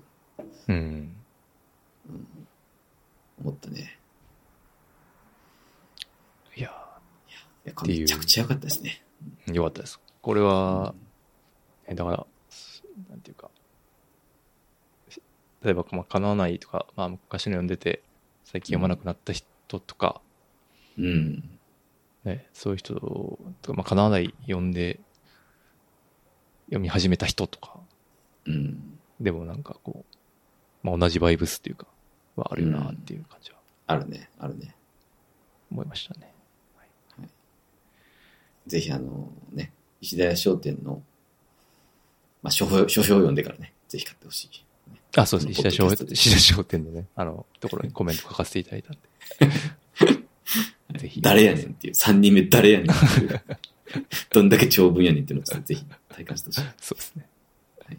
はい。うございます。はい。じゃあ、ここから、交互にはい。 54321ってこと、お願いします。じゃあ僕5位。えー、カミーユ・クシュネルさんのファミリア・グランデといううーん、知らんな。はい。本ですが、これ出版社は柏書房、ね。結構好きなんですけどう。んえっと、これはフランスから出版されて翻訳されたノンフィクションものでして、うん。でこの著者、カミーユ・クシュネルさんのご家族を描いた自伝的エッセイで、うん。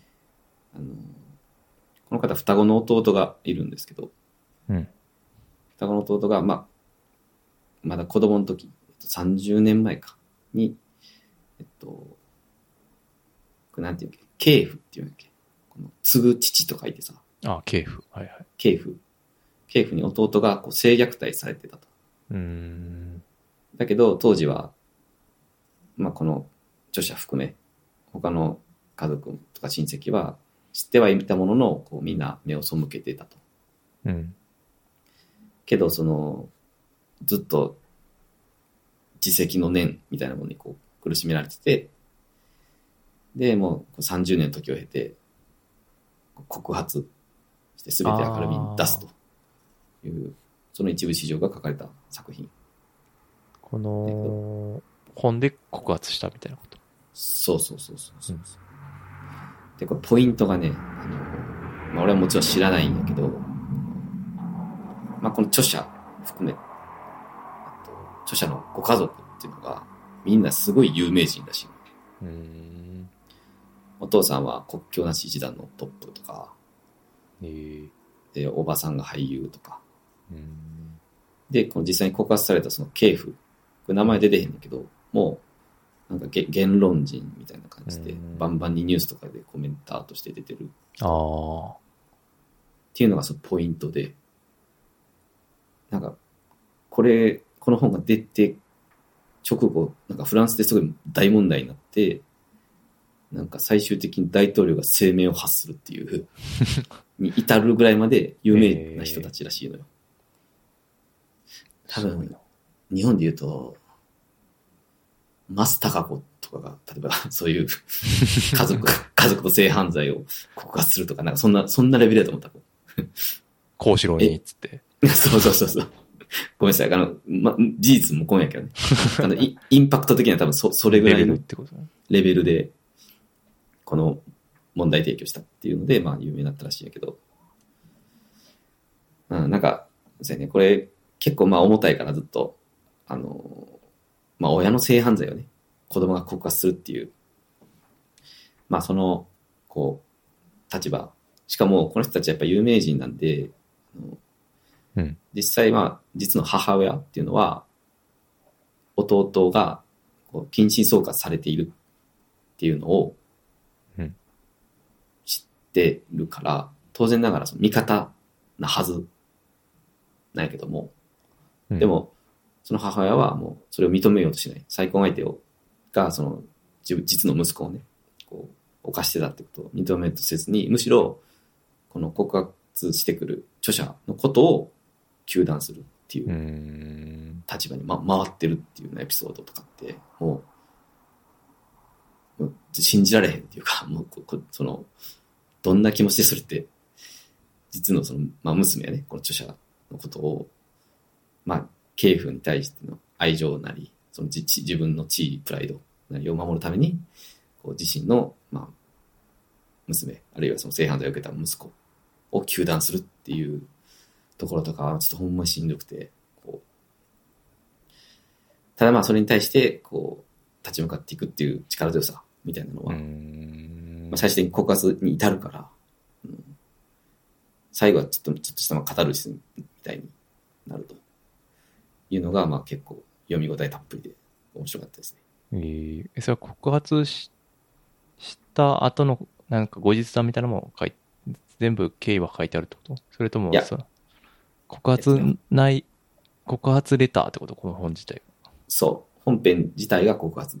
あそうあ、なるほど。はいはい。で、後書きとかに、その、まあ、これ翻訳やから後書き。ああ、解説みたいなのがされてる。解説されてて、これが出た直後からもう大問題になって、その、大統領が答弁するみたいなうーんところまで至るっていう、その後のインパクト。それはまあ本編には出てこないんだけど、当然。なるほど。というので、すごくあの、うん、ちょっと初めて読んだジャンルの本やったんで、面白かったです。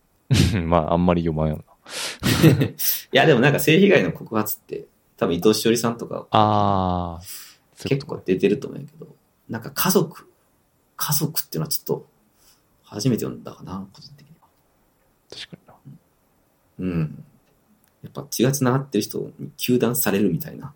しかまも、あちょっとそそっち、そっちの味方するんかいみたいな。そうそうそうそうそう。そこら辺がちょっとね、単なる告発文に一個乗っかってる感じがして、ちょっとこれすごいなと思って、よよく、よく出したな、みたいな方でした。確かにな。まあ、でもそうなるのは、まあ、見越してたのかな。あ、そうね。それが狙いではあるので、うんまあでも、そのハレーション考えたら怖いよね。怖い怖い怖い怖い。本当に命狙われるような立場の有名人だから。はい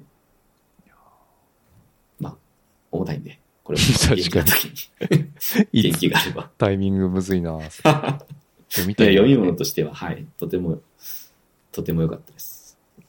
まあでもそういうなんか、ノンフィクションのハードなやつ読みたいとき、まああるよね。たまにいや、俺今年結構ずっとそうやったから、読めたね。うん頑張ってくださいね。あじ、ゃあ俺か。はい。はい俺の五感、あ、五位は、義経記ですね。町田公。おおハマってるね、町田こそう。これ、あの、シリーズものなんですけど、うん3巻まで出てて、あ、そうなん。そう。まあ、よ義経記っていうのは、その、源義経うん。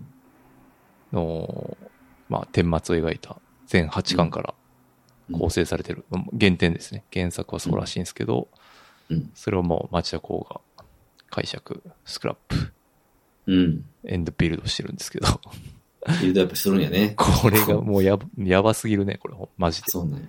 うん、これもう、なんか俺歴史小説とかもいいうん、昔は読んでたかな。こううん逆に高校生ととかは司馬遼太郎とか読んだ気がするけど、うんうん。家にあるよね、必うず。ん、大体そう。うんだけど、まあ、それ以来かな。こういう歴史もの読むの。まあ、これを歴史ものと読んでいいのかちょっと、まあ、それは微妙なんやけど。 うんうんうんでも、そのぐらい、その壁を一番簡単に取り払ってる、取り払ってくれる最良の入門書うーん。かなと思いますね。古典に対する。なんていうか。えとにかくもう、まあ、語り口がその義経が現代に生きてて、ーうん。でその現代の口調を習得してて、過去のそのと当時の思い出を語るみたいな口調で語ってるんですよね。いやー、ふざ けてるな。だし、すうんそれがもうひたすら口語やし、まあなんか友達から、いやこんなことあってさ、みたいな感じで聞いてるノリうんうん、なるほど。に近いですよね。で、まあ関西弁っていうこともあ、まあ町田公の、まあ関西弁の中でもこう、結構ハードめっていうか、 うんうん。そのノリがすごいなんか、なんか漫才台本を読んでるような場面とかすごい多くて、会話のシーンも多いから、ああ、なるほどね。そうそう。そそれはめっちゃ面白くて、やっぱギャグ線張り高いから、うんうん。なんかそういう、なんていうか文章におけるギャグ線ですね。なんかそこもすごい素晴らしくて、うんそれをちゃんと 義経のその物語に落とし込んでいくっていうのが、うんなんていうか、この人にしかできへん二次創作やなと思いながら、うん、なるほど。毎作多分400ページぐらいあるんやけど、マジ一瞬で読めるから、うーん。めちゃくちゃおおすすめですね。これえ、もう完結して読み切ったいや、まだあと最後4巻出るんですけど、ああ、そういうことね。そうそう、まあ3巻まで出てると。うんで、まあなんかくす、なんていうかな、しかもその、特徴、なんていうかな、この、義経の、その、まあ、有名なエピソードって、まあ、うん。いろいろある、弁、弁慶とうんうんうん。開口するシーンとか、うんもそうやし、あと、一条谷やったっけあの、鹿、鹿が降りるの見て、一条だね。はいはいそ。うそう、一条谷か。行けるとか、うん。あと、あれか。あの、源平合戦か。あの、うんうん。ああ、はいはい。平。そうそう、平の、うん。と最後滅ぼすところも、壇ノ浦かう。ん。とか、うんうんまあ、すごい、なんていうかな。それこそなんか大河ドラマとか見どころになるようなシーンとかいっぱいあるのに、うんまあそこじゃないんですよね。なんていうか。うん。なんか変なとこを、うんへ変なところを、なんかすごい膨らま して、なんかその、コミカルなやりとりで、うん延々書いてるっていうところが本当に面白いんで。うん。実際に殺害描写とかめちゃくちゃ物騒なんですけど、うん。でも、鎌倉時代ってまあそんなもんか、みたいな。まあまあ、時代はそうや。そうそうそう。平気で人が死んだりするそうそう、死んだりするし、うん。そう、なんでか、命に対する価値観、その価値観が低いからさ、はいはい。殺すとか殺さないとか、 そういうのをすすごいカジュアルに言うのが、うん。逆にめちゃくちゃ面白いんですよね、 今読むといや、殺しといて、みたいな。ああ、なるほど。うん想像つくわ、町田この部そうそうそうそう。あそれがやっぱ、うんなんていうか、まあ、あのなんかトーンで書けるのはこの人しかいないんじゃないかなってすごい読んでても思わされるんで、うん。なるほどね。まあ、これも多分ね、あのうんまあ、こう言われても多分読む気せんと思うねんな。まあ、ほんいまや、に、三冠か。そうそうそう。だ三冠かって感じ。そうそう。まあ、1個目読んでみて、合う合わんがあるから、多分これ。これ合わん人うんマジで合わんね、多分。では、うん大阪、関西出身じゃなくて、これ、合わへん人は多分めちゃくちゃいると思うこのノリうん。それこそ、あの、 令和ロマンの、ええやうんん、ええやん、おもろかったあーらええありまやんのノリやから、ああ。あ ー それ合わへんかったらもう無理やな。終わり。終わり。まあ、大阪の人でも合わへん人はいると思うから、まあ、大阪さやな。まあ、てか、なんかもう文体合う合わんあるよね、町田あるある合わへん、絶対合わへんから。そうそうそうそう。町田公の中でも、かなりブロークンっていう、うん。まあ、ゆえに面白いっていなるほどね。う。なんで、まあ、これはね、ぜひっていうところですね。あの、さっき言ってくれたように、俺も歴史マジで読まんから、うん。恣意的に読んでないぐらい読まん、読みたくないから。 そまあう。入門書っていう意味だ、確かそうそうそうそう。だから歴史って、なんかほんまにあったんかなとか、そういうこと考え始めると、に。うん。まあ、無意味やんとかそういうことになるやん。むっちゃわかる。それは俺もすぐわかんねんけど、うん。まあ、これはなんていうか、そういう創作話、だから二次創作だから、結局、うんうんなんていうか、それゆえに面白さ、おもそこが気にならなくはなってる。一回クッション入ってるから。なるほどね。あ、なあったこ、ああったかどうかわからへんことを、あったかどうかわからへんように書いてある。 そうそうそうそうやしもはや気にならへん。そうそうそう、どうでもいいっていうか、単純に一個の物語として、想像上の物語、本当にあった歴史をベースにしてるとはいうものの、まあ、ほぼ物語なんで、俺。うん。はいはい。面白そうやね。そう、一回バイアス入ってるんでうん、入門書としては良いってい小説やね、一応。う。 まあ、そう、小説。あいや、まあ、てかもう、まあ、っていうか、もうゴリゴリに小説。あ、ああはいはい。うん、へなんていうか、その、脚色がすごいから、やっぱ。うんうん。 3巻とか、もう最後、なんか変なギグ、ギグっていうか、フェスみたいになってて。だから それがすごい、やっぱ現代の価値観を落とし込むみたいなのがすごい。ああ、面白いっすね。うん、そう。フェスを、えー、喜劇に入れるみたいああいや、3冊か。そうか。な。まあ、まあまあ、一巻読んで、一個読んでみてって感じですね。了解です。はいわかりましたはい。はいでは4位。えー、4位は、諸熊源さんの人生ミスっても自殺しないで旅という本です。人生人生ミスっても自殺しないで旅。まあちょっとタイトルあんま好きちゃうんだけど。えー、なんで、おもろいやん。ええ。い や、まあまあ、いろいろもじってるってのはあんねんけど、まあ、タイトルはちょっとミスってると思うんやけど、ただまあ、うん。内容はすごい良かったんで、これ気候エッセイっていうこうとになります。ん。でなんかこの諸熊さんっていう人は、俺も知らなかったんやけど、こうなんか慶応で出て、うん東洋、東洋史学っていうのを専攻されてて、うん俺全然知らないけど、まあ、ビトゲンシュタインっていう哲学者あーはいはい。を、えーめちゃくちゃ信仰してる方うんで、まあ、本の中にもたびたびビトゲンシュタインの哲学っていうのが引用されてるんだけど、うん。えっと、この諸駒さんってなんかずっと小説を目指かを目指しててずっと小説を書いてたんやけど全く芽が出ないで 40, 40歳ぐらいになってでその時にあの全財産40万円を持ってヨーロッパを1ヶ月旅するとうん。行為に出て、まあ、その過程を日記的に記してるという本なるほどで。して、うん、でなんかでなんかこれ気候文の話したかもしれないけどそのこれ あこれです 異端中の異端やん。今年読んだ気候文コンプの中で。通開口剣とかやろ。い やっちゃうね。諸熊源です。 いや、なんかこう、やっぱり気候文って結構価値観変わりましたとか、日本と比べるとやっぱここの方がいいよねとか、なんかそういう、ちょっとこうマウントみたいなのが、どうしても匂ううん。時があるんやけど、これはもう全くそういうのがなくて、うん。まあ、諸駒さんがとにかく、ダメ人間なんで、本当に海外行こうがずっとミスってるみたいな感じやねんな。うん。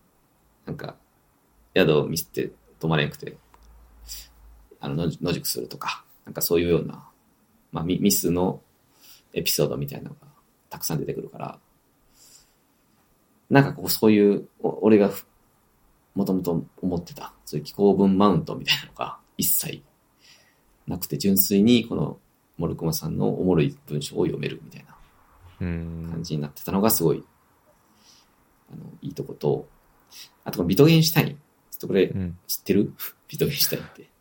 なんかね、今年ローラン・ピレーの小説また読んだんやけど、そこにめちゃくちゃ出てきた。いやー、そうなん、すご い。そう。奇遇やあのな。そうそう。それ、ローラン・ピレーの小説はまたその実話ベースで、うん。いろんな哲学者を引用し、引用っていうかまたなんか変な使い方して、へーぐちゃぐちゃにするやつであなるほど出てきた。うん。だけど、その、ウィトゲンシュタインがどういう主張してたとか、うん詳しいとこまでは、ちょっと、私もまだまだ追いついてないですね。そうそう、でもそれは存在ね、は知ってる。俺もこの本を読んだ後にビトゲンシュタインを少し調べると、うん。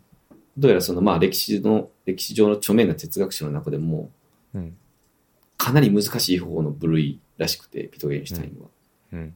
もう何言ってるか分からへん。 ってう。いうん言ったらそうらしいんやけど、ただこの気候文の中にたびたびビトゲンシュタインの、まあ、哲学がめちゃくちゃ優しく解説されてんねんそれがすごい面白くて。ええそれいいね。なんか、例えば言語ゲームっていうの、これ多分すごい有名な、うん、なんか聞いたことあるね。うん、なんかその、これもね、なんか、トンチみたいなんやけど、あのうん。言語はそれ単体では意味が確定するものではなく日常の中で言葉をやり取りする中でその意味を確定していくうんうん。ちょっと意味わかんないけど、まあ、その何かの言葉があってその事象があるんじゃなくてなんか事象が起こってそれをみんなこう呼ぶからそれが言語みたいな後からこう言葉がゲームのようにやり取りされて定義されていくっていう理論うんうん。らしいんやけど、これも、ビトゲンシュタイン原文で読むと全く意味わからへんらしいんやけど、これはすごい、あの、諸熊さんのこの気候部の中で、えっと、なんかこう、エピソードを、あ、これはまるで言語ゲームだ。えとか言って、まず例えて、で、そこから言語ゲームというのはビトゲンシュタインが提唱した、みたいな感じでちょっと解説が始まったりとかするから、すごいこう、なんていうの、具体的なエピソードで解説をしてくれるの。なるほどね。そう。だからビトゲンシュタイン解説本みたいな、完全読本みたいな位置づけでもある本。えらえそれがすごい面白かったね。いや、気になるな、これ。そうそう。ビトゲンシュタイン入門書っていう。まあそういう。で、あ、そうそう。で、このタイトルの人生見せても自殺しないで旅っていうのも、まあこれ最後ちょっとオチがあるんで、ちゃんと。うん。その、実はビトゲンシュタインの言葉を引用してるんですよ。うんそれ引用して、諸熊さんなりに解釈して、このタイトルをつけているっていうのが、ちゃんとオチとして振られてるんで、なんかそこら辺もすごい一貫してるんで、うんとてもいいです。ええいや、これめちゃくちゃ面白そう。そう、タイトルだけがね、ちょっと個人的にはすごい好きじゃないんやけど、そうえそうこれいい全然別に。なんか、え、人生、旅がなかったら嫌だなと思った。ああ、まあもちろんね、旅なかったらより嫌や な。なんかこれ、あるよね、なんとかな、なんとか天、夏みたいなさ、なんか割とスランスラングっていうか、こいあそうだ多分全然そ多分あるとの思う公文知らないですね、逆に。なんやっけなんかドラマとかじゃないああ。なんとかしたくて、夏みたいなのとか。なん かある気がいするな。や、そう。だから季節やったらわかるけど、旅っていうのは、うんなんかあんま、ないまあパタ確かにーンやなって思うけまあこれなんかもともとこういう発言をツイッターでしたらバズったで、バズったらしくて、ど。へそこからなんか注目されて本を書きませんかっていう。え。すごいな、それは。そう、結構ね、ツイッタードリームを、ツイッタードリブンね。そうそう、小説家になりたかってなれなかった旅したけど、結局、その旅をこうやって本に出してるわけだから、うーん。まあすごく、あの、まあ面白い経歴の方だし、うん。まあスラッとしてて、いい人です。うん。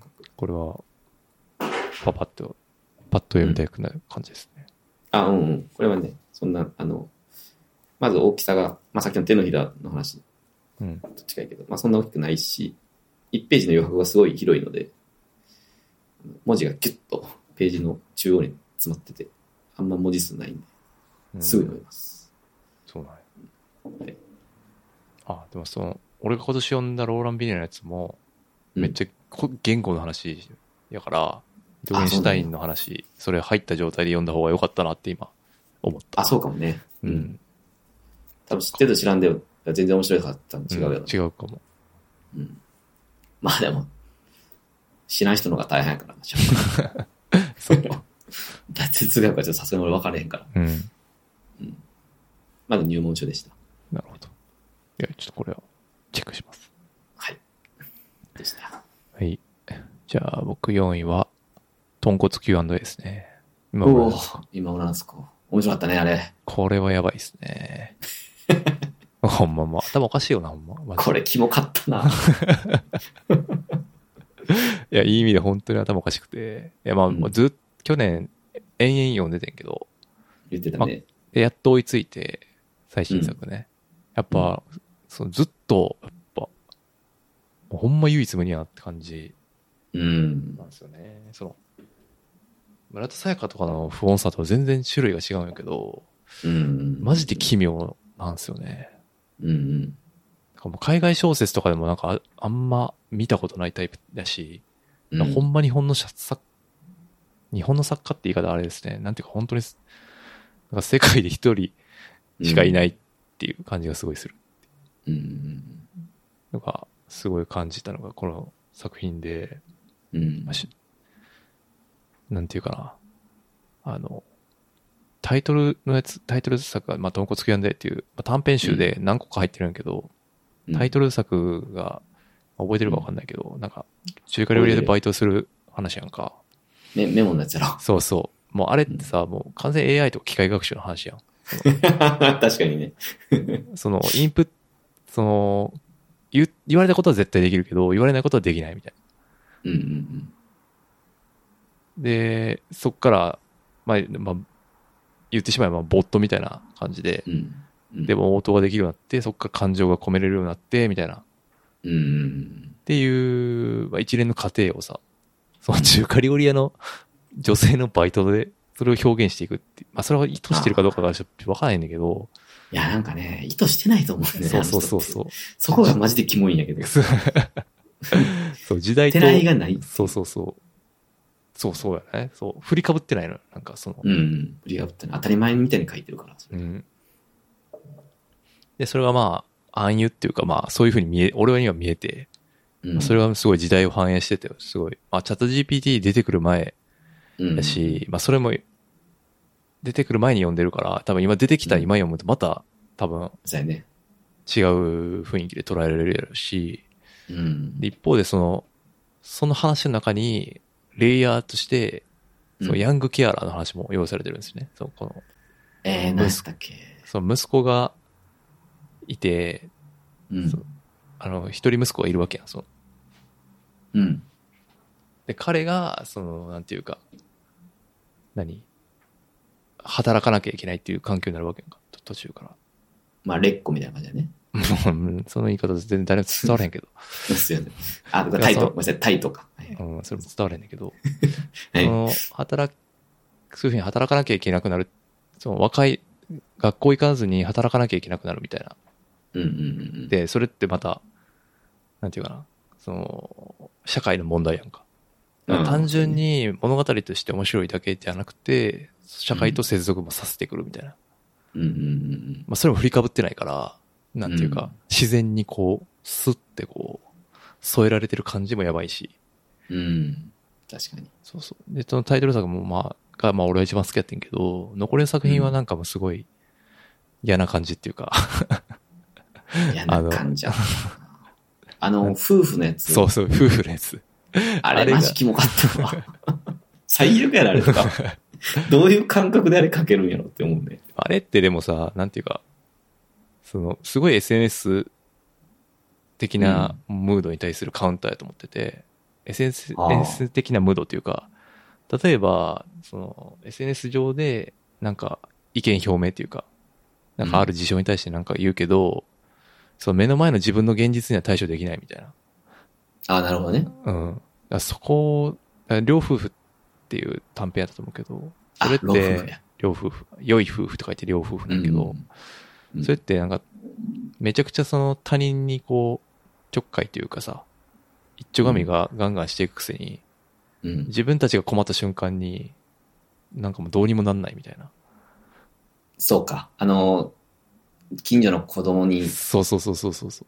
あの、親切心当てれちゃう。あ、そうそうそう。自分たちはその良かれと思ってこうバンバンやってるけど、うん、自分たちがトラブルに陥った時には、全然対処できないみたいはいはいはい。ああ、なるほど。確かに。 な。深いね、洞察。そう。だからその無力感みたいなんて、うん。いや、まず自分の目の前のことにフォーカスしろよっていうお前のその善意、みたいな。な。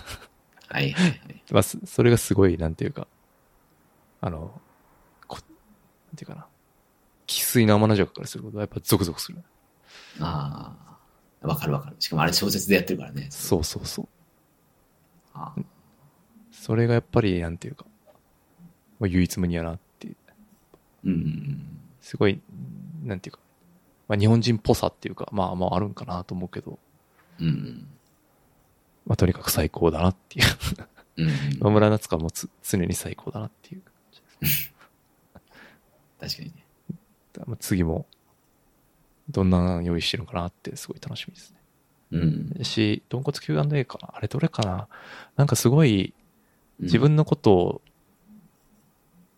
ど、どれやったかなどっかの文庫か、このドンコツ Q&A かの中に、うん、すごい自分語りしてる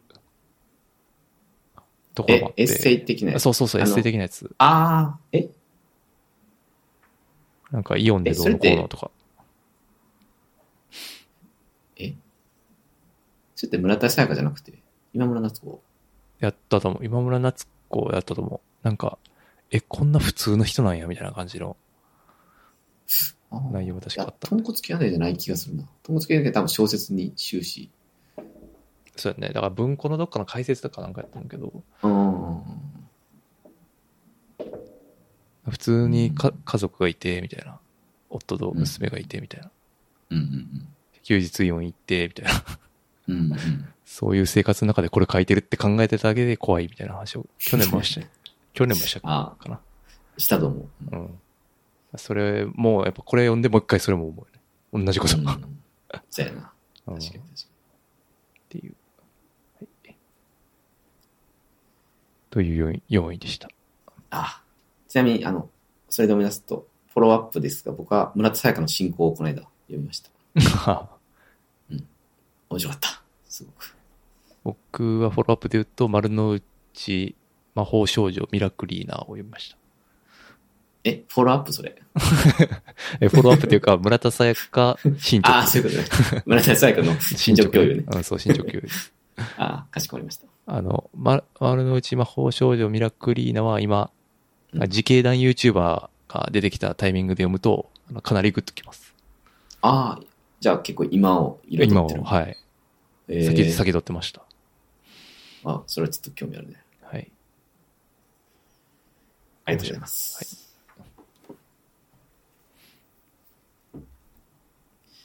はい、次じゃあ3位かな。はい。えー、3位はですね、えー、ま、マイク・ライトウッドさんの僕に流れる氷という、ちょっとこれも小説です。ちょっと今年は小説がたくさん多いね。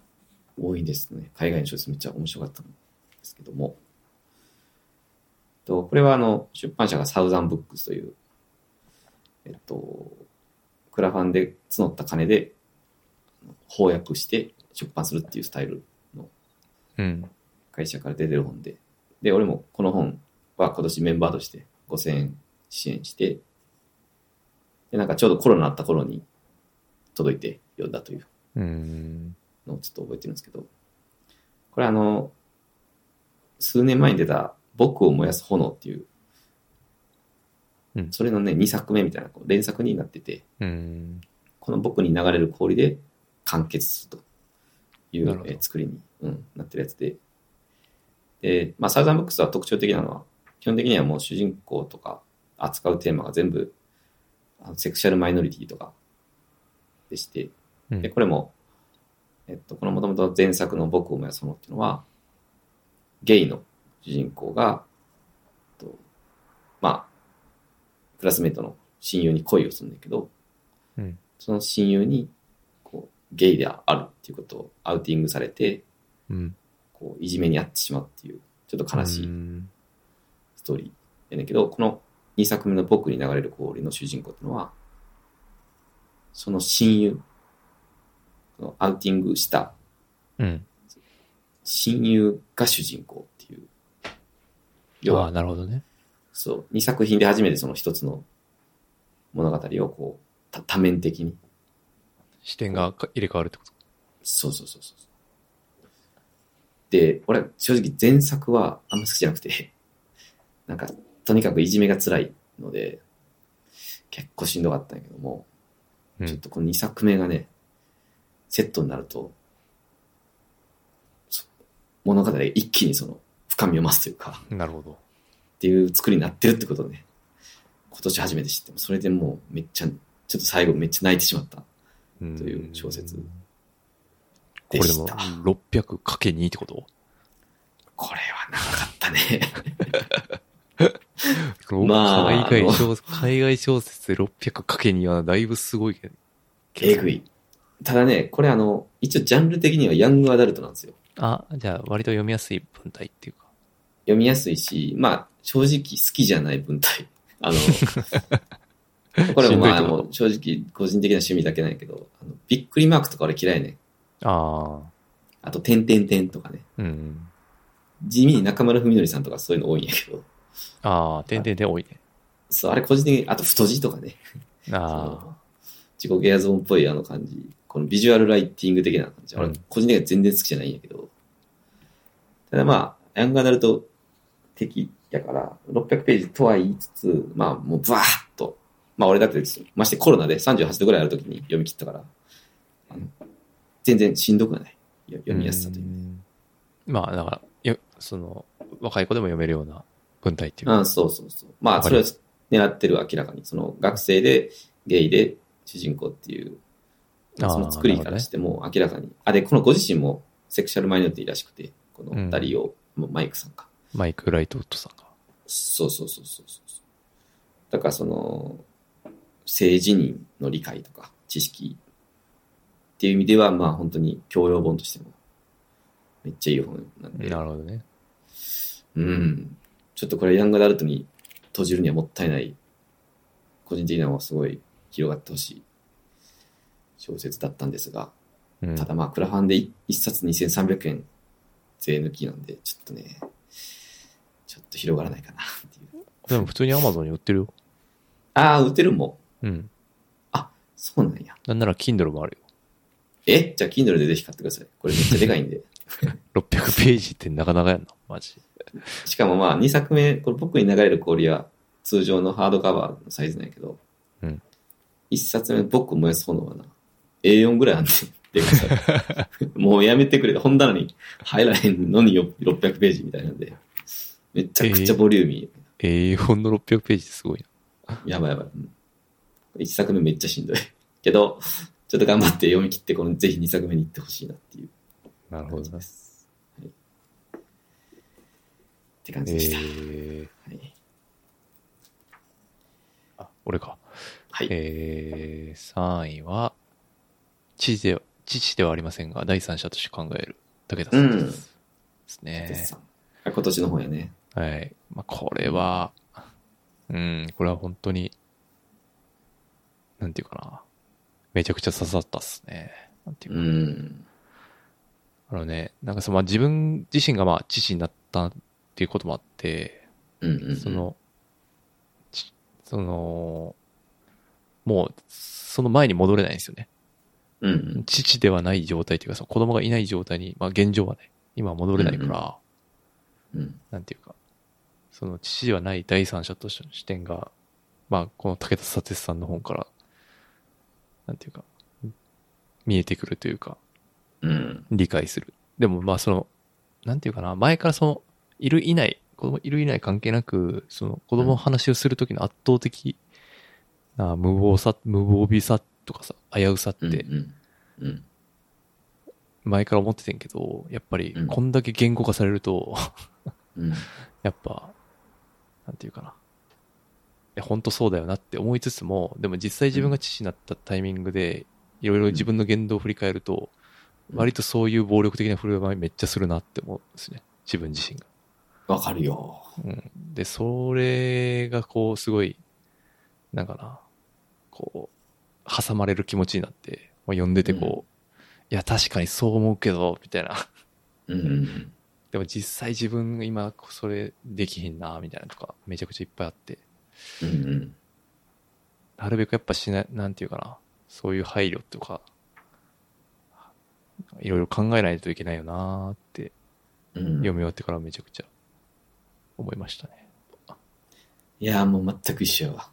これよ読む前と読む後で全然違うからだ、考え方。そうそうそうそう。だからこれ、どうなんやろな。そう。やっぱその、産んで当たり前とか、いて当たり前みたいなやっぱ価値観がすごい強いうんじゃないですか。まあ社会的に。に。うん。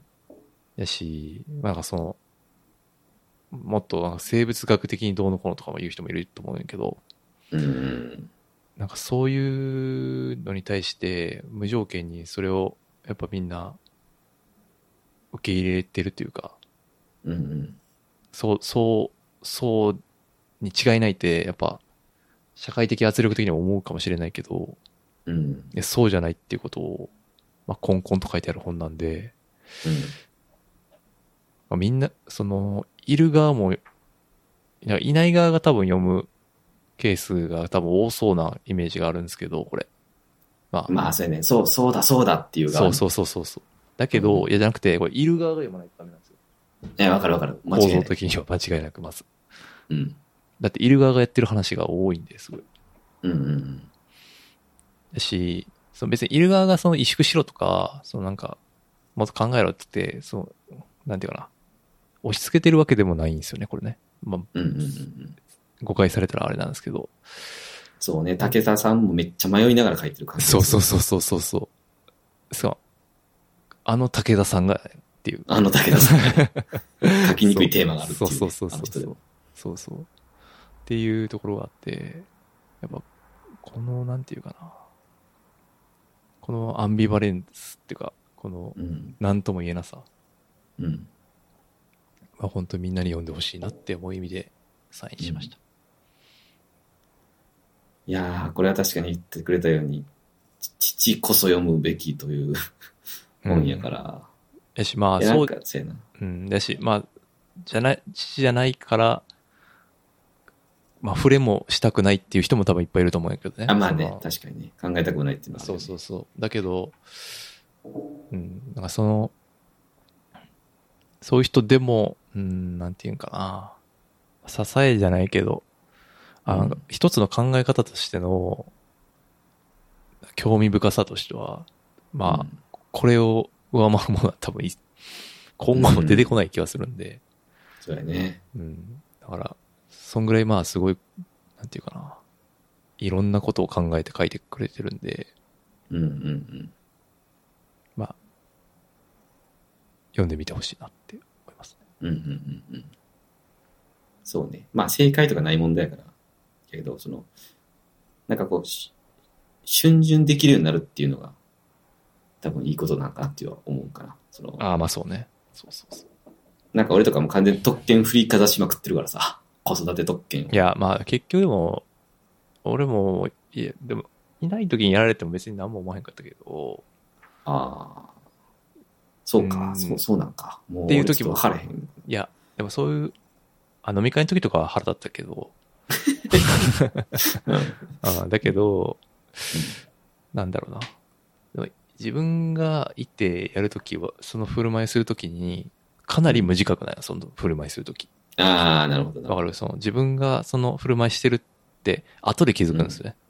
うんうんうん。とか、この本読んだ後にわかるっていうか、うん、ああ、全然やってるわ、別に。っていうか、それはなぜそんなことができるかっていうと、社会的にそういう前提があるからっていうか、そうね、マジョリティやしうんね。そう当たり前っていうか、うんまあ、そそれ別に一緒みたいな、うんうんうんつ強くいけるっていうかそうそうそうだけど本当にそうなのかっていうところはうん。これを読むとやっぱりちょっいや、めっちゃわかるよ。と考えさせられるから、まあ、考えさせられるばっかりっていうのはあんま良くないんやけど、いや、でも俺めっちゃ日常にフィードバックしてて、その、うん、ついこの間もその、出張行くっていう話になって、誰が行くみたいな。うん、で、まあ、タクゴ君は保育園を送り迎えあるから無理やろっていう、ああ俺は配慮ね特権を得てるから、そうそうそう、うんそういうふうに配慮してもらえる。まあ、それはあの、権利やからもちろんいいと思うし、うん事実大変なんで、行政がね。うんそれはもちろんありがたいんやけども、でもなんかその裏を返して、じゃあ、その独身男性の後輩うんが当たり前のように行くっていうのは、その彼が特権を持ってないから、うん。たとえなんかその頃、例えば家庭の事情でなんか、こ子供がいなかったとしても大変だったとしても、そこは配慮されにくいっていううんのって、なんかちょっと待てよ、みたいな。その、構図としては俺がとの大変やけど、こ個々を見たらほんまにそうなんみたいな。うんっていうのは、こう、管理職なんとかなった時に、こう立ち止まらなあかんなとは思ったそんうだようね。ん大変さの尺度がみんなそれぞれ違うからなっていう。あ、そうそうそうそう。あくまでこ個々や、個々がどうかっていうだけやから、子育てしてても全然大変じゃない人もいっぱいいるし、そうね。嫁、嫁に任せっきりや、ガハハみたいな人もいっぱいいるからさ。 うん。そういうなんかクソみたいなやつはもう出張に行かせて さ、どうぞって感じやからな、そこはまあ本当に個人の物差しがあるなっていうのは。だからこれで瞬順できるようになったっていうのはすごい、うんめっちゃいいことやなと思そうね。う。いや、やばい。この、この、ね、2023年にこの角度で書いてるの、いや、マジでやばいと思う。 早すぎるって、と思って。誰もついていけないぞ、という速度でう言んってくるのはすごいな、本当そうね。でも、だからこれ、カウンター、まあいろんなカウンターを想定して書いてるから、まあそれもすごい面白くて。わかるわかる。ビビってないよね、その、そう。いや、こう来たらこう行くよ、みたいな。あ、そうそ うそう。批判意見が出るのも多分想定して、それでそもう書いそてうる。そうそうそうそう。めちゃくちゃ本当かっこいい。なんかもう最、最強の普通やん、これ。子供いるって。普通うんうんうん。か、鍵格好つきで言うけど。うんうんその普通の普通に対して、やっぱ、切り込んでいくっていうのは、やっぱ、武田さんのい、うんこれまでの著作って、まあ基本そんな感じやんか。うん。うんだからその中でも一番ハードコアっていうか、うん。うん、じゃあね。うん、間違いない。だと思うんで、うんぜひ、これは、読まれてほしいなってそうやね。思います。なんか、3年後ぐらいに、こういうのが一般的な考えになるかもしれないね。 なんか、まだはや、あーはや、すごいもう、パイオニアって感じがするかな。この父じゃない人の立場から見た世の中みたいなっていうのが。あああ、そう。あ、あそう、あと、そう、でもこれ、これの前からに、そう、上本さんに、ー。うん。犬の形をしているものっていう、うんう高んうん。高瀬えっ淳と、子たさんか、うんうそん。うそうはいはい、俺も読んだわ。これはもう閉読本としてマストだと思思ってて、これは女性側からの、そういう、うん。なんていうか、出産に対する、なんていううか、ん。考え方の話になっていて、うんこれセットで読むとかなり、い ろいろ、このタイトルからしてもやばいっていうことが。うんでもめっちゃ重かったけどな、あの小そう説。そうそうそう。 いやでもこれセッ上松まあ、表裏一体じゃないですか。まあ正直。まあ、そうそう、そうやね、確かに。うん。小説がいなかったその違いだけかもしれだし、まあ男性側と女性側って話もあるんで、ない。うんまあこれはセットかなって僕は思いましたけどうんうん。うん、なるほめどねっちゃ嫌確かに、なんか、なんかすごい、もやっとしたんですよね。その、犬の形をしているものって読むと。うんうだん。からそれに対する、まあ、若干アンサー的なとこもやっぱあるなと。うん。あ、なるほどね。うん。あ、その視点はなかったね。確かうんに。セッそういうセットで読むのはいいかなとうんうん思います。はい。はい。はい。いや、これは素晴らしい本でした。はい。じゃあ、2位は、はいこれは僕も、僕も気質ですけど、愛は時間がかかる、上本一子さん。あ、なるほど。はい。あの、まあ、正直、これ一冊というか、まあ、心は一人ぼっちとセットでうんうん2位って感じですね。そうっすね。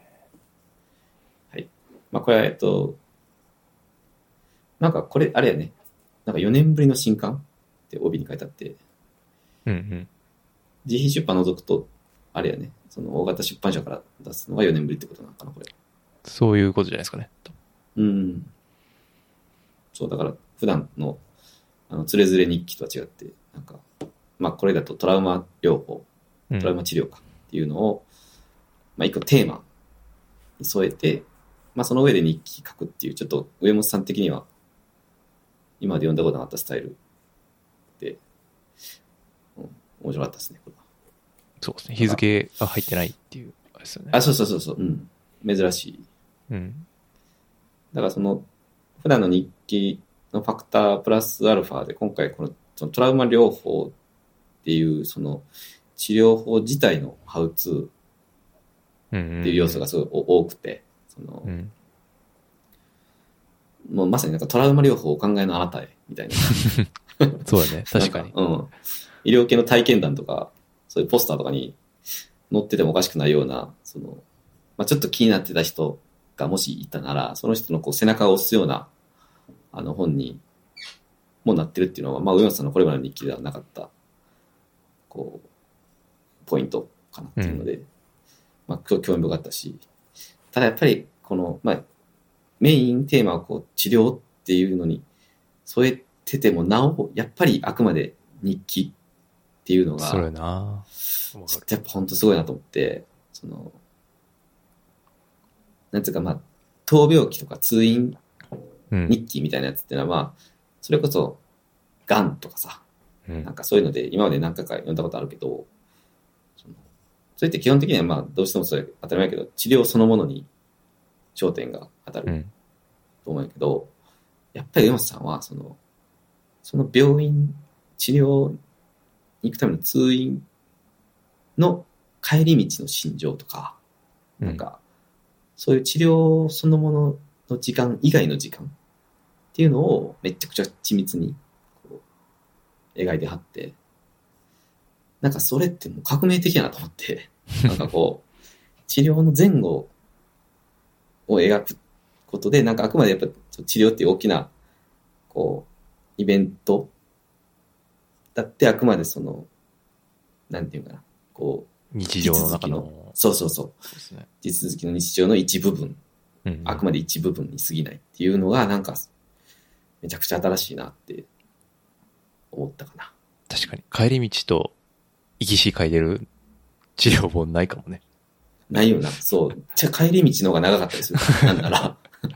そこってでも、抜けがちというか、その、どうしても発信するとすると、治療そのもののところが、情報としてやっぱ立ってると思うんやけど、なんかそこが、すごい、その、重いいいい意味で重要視されてないっていうのが、なんかね、津村菊子さん的だよね、個人的には。ああ、なるほどね。あの、婚礼、葬礼、その他って、多分山野も読呼んんだだとと思うんやけど、うん。あの、結婚式出席する日に、急遽葬式にも呼ばれるっていう。 まあ、なんかその怒ってるイベント自体はすごいビッグドやけラスティックど、な、そうそう、ものなんやけど、その道中でなんか、あ、めんどくさとか、腹減ったな、 みたいな。そう、そういう心情描写の方が長いっていう。うんなんかあの感じ。あれがね、すごい、あれ個人的にめちゃくちゃ好きやから、そういうのが。うんそれをこういうなんか、あのトラウマ療法っていう、その、自分の中ですごい大きなイベントでもそれをやってのけるっていうのがなんか、すごいなって、もうマジで感動したですね。そうだね。いや、まあ、そ、内容が重たくならないですもんね、それで。なんていうか。そうそうそうそう。本当は多分、これ、それがなかったら結構、重たくなりそうですね。話的に。結構トラウマ治療って俺も知らなかったけど、結構危険を伴うやん、これ。うん。だって、自分の中の深層心理みたいなね。そうそう、ぶつか深ったく潜って、結そう局そうそう、でもな涙止まらへんみたいなうん。シーンもあったし、それだけ描写されたら、本当にただただ闘病期みたいになるけど、うん。なんかそこじゃないっていうところがめっちゃ新しいなって言って。まあしかもこれがまあちょっとその、さっき言ってけた心は一人ぼっちの前振りみたいになっちゃってるっていうのが、そうやね。すごい切ないんやけど、うん。ね、そのパートナーとの関係を良くしようと思って始めたうん。この治療が結果的にパートナーと、パートナーを解消するっていうふうにうん。ななるっていうのが、その1年で、うん。この上半期と下半期でこう出てるっていうのが、ちょっとね、それが、しかも文字化されているという。そうよね、こう、性的に残るというふうな形で、その、発言されてるっていうことなんやけど、まあでも、まあやっぱこれもさっき言ったけど、救われる人は多いというか、うん。間違いないかなというので、はい。そうでですすねね。まあ、いいですね。そうですね。まあ別にその治療を受ける受けないは別にしても、そういう、まあこれもなんか辛いっていう話が、うん。別に辛いって言えるっていうか、うんうん、最言える勇気を与えるっていう意味では、間違いない。同じように機能してる感じですよね。うん。そうやね。ううん。うん。はい。はい。いいです。はい。じゃあ僕には、えーそそれで君の声はどこにあるんだ黒人神学から学んだこと。榎本空さんですね。ええ、全然知らん。うん。これは、あれですね、な大会山蔦屋書店のポッドキャストうん、を聞いてて、そうそうそう。とか、まあ、この、とか、SNS で見たりとかして、まあ、気になってて、で、黒人神学って、まあ、アフリカ系アメリカンの人のキリスト教学みたいなことなんやけど、うん。まあ、ヒップホップとか R&B とか、まあ、いうアメリカのものとか聞いてると、結構やっぱキリスト教の、うん。なんていうかな、価値観っていうのはすごい出てくるんですね。はいはい。だから、なんか、そういうことを考えると、それを知ってるか知ってないかで、まあ、楽しめる領域っていうのはまた増えたりするわけなんですけど。なるほまあど。、で、俺何も知らんから、キリスト教のその、例えば黒人神学、特にアフリカ系アメリカンの人がキリスト教に対してどういう距離感なのかって、うんうんうん全然知らなくて、うん。で、これ出たんで、読んでみようって思って読んだら、うん。まあ、だから本当になんていうか、この人は、ち著者はその、牧師っていうか、神学者なんで、まあ、その、キリスト教を学ぶ人。で、その人がニューヨークにある学校に留学して、そのすごい著名な、ジェームズ・ H ・コーンっていう神学者から教えを請うっていうのがうん、うん。大筋なんですけど、まあ、だからその留学期みたいな感じなんですね。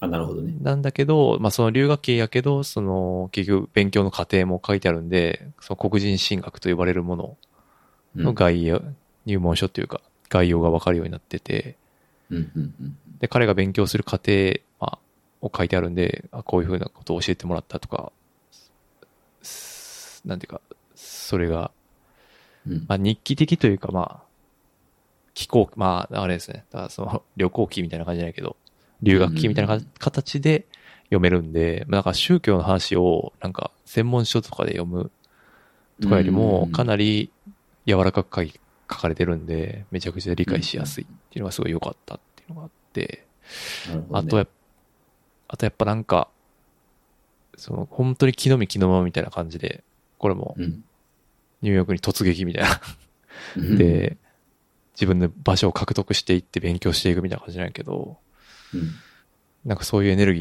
ー、まあ、最初のピザ職人じゃないけど、なんかこういうエネルギー本当今ないから、こういう人のややつを呼んで、ああ、やっぱこういうことって大事よな、みたいな。うん衝動で何かやるみたいなことって、まあ、けなんていうかな、今ってもう、やっぱ、ね、打算的に何でもできるじゃないですか。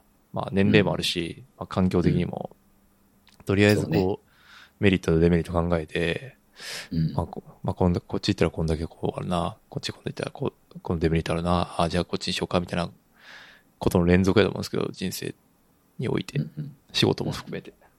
じゃなくて、その自分の内なる熱意みたいなのに従って生きていくみたいなのうんうんにやっぱ憧れを持ちやすいんで、うんまあそれがすごく今年読んだ中では一番こう、ぐっとこう、心が熱くなった一冊だったなっていうところですね。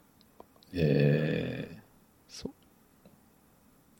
なんていうーか確、かうん、そう、しゅえ特になんかやっぱ宗教を信仰するっていうのが、に。うんうんやっぱ全然わからんやん。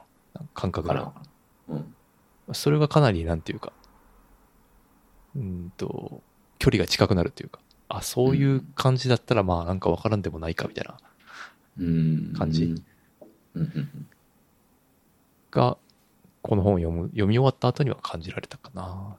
かといって、じゃあ、すぐ、その、いや、なんか進行するっすわって感じにはなれへんけ ど、でもその進行する人たちの、いはいうん、気持ちがわかるようになるっていうか、うんうんなるほど。いうん。っていう感じかな。やーすごい若い人やね。なんか、ほう、同年代。そうそうそ榎う。本そらそさうそうそうそう。ほぼ同年代。んなあ、1988年。そうそう。だから、まあ、それもあったね。うんうんうん。うん。近しい価値観。そうそうそう。だし、あやっーぱだからその、結局黒人進学ってなるとさ、その自分は黒人じゃないから、うん。一生その、その、アフリカ系アメリカンの人たちが、その奴隷として連れてこられて、うん。アメリカ、アフリカからアメリカに。で、そこうで、んその、苦しい生活の中で、し信仰を見つけていって、自分たちなりのキリスト教を解釈していって、うんまあ、信仰を獲得していくみたいな過程があるんやけど、うん。いや、お前、アジア人やから分からんやろみたいな、 普通に言われたりするんやけど、うん。まあそこで心折れずに、じゃあ自分にとっての宗教って何なんやろだからキリスト教ってどういうことなんだみたいなことをこう考えて、ルーツに戻っていく過程とかもあって、ああ、なるほどね。そうそうそう。まあね、いろいろこう、胸厚系の一冊だったんですね。うん。いやー、宗教って、そうやね、音楽とか。俺、個人的な、あの、ほんま原体験は格闘技とかなんやけど、うん。、結構バンダレーシーバーとかが、入場前とかに神に祈ったりする。あるいはなんか勝った時に、勝利者インタビューで、まずは神に感謝して ああ、その確後かに。。家族やファン、あるいはトレーナーとかに感謝するっていう、あの順序ってなんなんやろって昔子供ながらにめっちゃ思ってたよね。まず神なんや、みたいな。あれすごい原体験。あこれあ、でもそういう、そういう感じ。だから、うんヒップホップの曲とかでもあるの、ロードって、うん LORD か。うんうんなんかすごいロードとか出てくるんだけど、うんなんで わからんもんな、絶対わからんからな、俺らには。なんで今ここでみたいなとか。うんそんなに、そのアーティストがその別にキリスト教のバイブスが出てなかったとしても、うん。うん。そういうフレーズであったり、うん。うん、っていうか、その神に関するラインっていうのは、うん。うん。やっぱ距離感が全然違うんやろなっていう。いやー俺ら全然違う。そうそう。仏教を信、まあ俺らは仏教を信仰してるっていう言えるかどうかはちょっと微妙なところやけど。いやいや、無宗教ですからね。そうそう。だけど、まあ、そういう環境でも、でも日本まあこの人は日本人で、そうう。いうんキリスト教を信仰しててっていうまあ背景があって。うんで、まあ、そのキリスト教の中でも、その自分が門外門外観である黒人神学にこうトライしていくっていうところは、うん。俺らがキリスト教を理解していくみたいな形と、まあ、若干似てるところ、構造的にこう、かぶさっていくっていうかさ、うんうん。知らないことを学んでいくみたいな過程、知らないっていうか、しうん、そう。門外観、門外観が学んでいくっていう過程は、うんうんうん。か、重なる部分があるから、ああ、なるほどね。そうそうそう。だからすごい、面白かったですね。うん。まあ、留学期として普通に面白いっていうのもあります。ああニュ、ニューヨークでの貧乏生活とか。滝口さん的な。うん。あーあ、ラーメンカレー的な。うんとか、まあ、やがて忘れる的な。ああ、そうそうそう。あそう、やがて忘れる的なね。あそうそうう。んそれはありますね。いや、これ面白そうやね。確かに。で2位でした。では、1位です。はいえーっと、僕の1位はですね、カミーラ・シャムディさんの帰りたいという帰り小説小説です。うん。いや、もうこれはね、もう、ダントツ、ど真ん中1位って感じで、ちょっとね、今年もダントツでやられたので、これ読んでほしいです。正直。こればっかりは。カミーナ・シャムジカミーラ・シャムジーさんという、えっとね、パレスチナ出身、じゃじゃ間違えた、パキスタンか。出身の方なんですけど、えっとね、まあこれちょっとまず僕が言う前に、ここの本がいかに有名かっていうところでいくと、うんえっとね、まずブッカー賞の候補作品ですと。うん。あとは、なんか、過去300年に書かれた英語の小説の中から、BBC が選ぶ、私たちの世界を作った小説ベスト100の政治、権力、抗議活動部門で選ばれているすごいな。作品。あとはニューヨークタイムズのブックオブザイヤー2021うんを、まあ、受賞されているという、もうなんか、総なめ的な小説らしく、うんうん。これまあ俺も選書されて読んでるんですけどね。これもちょっとたまたまないけど、宗教の話で。うんこれはあの、ロンドンに住んでるムスリム、だイスあイスーラムイス系,、ラム系か。うん。ムスリムの3人兄弟の話なんやけども、あの、まあ、その末っ子、弟なんやけど、末っ子がイスラム国に参加するという小説。いや、もうなんですか絶対おもろいやん。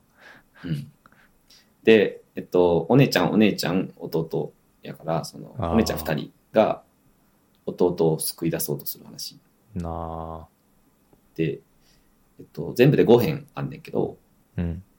基本的にはその、まあ、お姉ちゃんたちの視点と、あとは、イスラム国に入ったその弟本人の視点、うんであとはお姉ちゃんの恋人とか、その父親とかっていう、ちょっと視点がコロコロ変わりながら、ただ話の中心は、こうイスラム国に参加した弟に関しての、まうんあ、周囲の人間の物語っていう、そういう構成なんですね。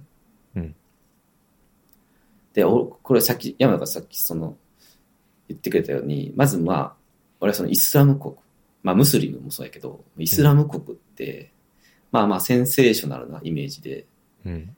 当時のニュースとかそうやねではもちろん見聞きしてたけど、実際にその参加するっていう、そこに至るの過程とか、あるいはその家族の一員がイスラム国のメンバーだっていうパターンとかっていうのはもう全く今まで想像に覚えてなかったか確かにな、メンバら、ーの家族って考えたことないよな。うんないないないない。加害者の、まあ加害者って言うとあれやけども、まあ、ままあまあ、そうやね。一テロ般リス的トににはなるためそのうとこそうそうそう。あの過激派のう。うん一派の一員が家族っていう、その残された人たちって、どう、どう、どうなんだっていうのはもう全く想像にも及んでなかったから、 要は団体として見てしか見てなかったから、その、ここで見た時にどうなんだっていうのは、まあこの小説を読んで初めてこう、なんていうかな、想像をに及んだというか、そうそういう考えがそらあるよなっていうとこにまず気づかされたっていう、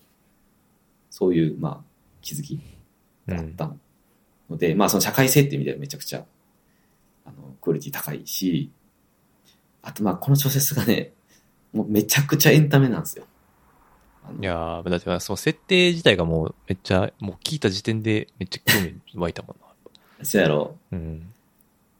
でね、その、まあ5編あるって言ったけど、なんかほんとね、良質なミステリーかのごとく、その、その各章の終わり方っていうのが、なんか、伏線を張ってバーンって終わるみたいな、あーそういう作品になってるね。クリフハンガーって言われるやつ。 そうそうそう。えみたいな感じで、で、ま急にじ時間軸ぶったりって次の視点に行かす行かれるみたいな。え、さっきの話えみたいな。そういうねほん、ほんほんまにミステリー読んでる感覚で読めちゃうっていうのが、この、小説たるゆえんというか、 その、単にイスラム国の凶悪さとか悲しさみたいなのを描いてる社会性のある本になってないっていうのがすご、すごすぎるんですね、そのバランスが。うーん。特にこのやっぱ弟くんがイスラム国に参参加して、彼視点で、まあ、イスラム国の異常性っていうのをうん。描いていくその3章があるんだけど、そこはもうね、ちょっと圧巻で、もう、なんか、うん、面白いって言ったらちょっと語弊なんだけど、いや、そこが読みたいよね、やっぱ。いやー、その設定聞かされたら。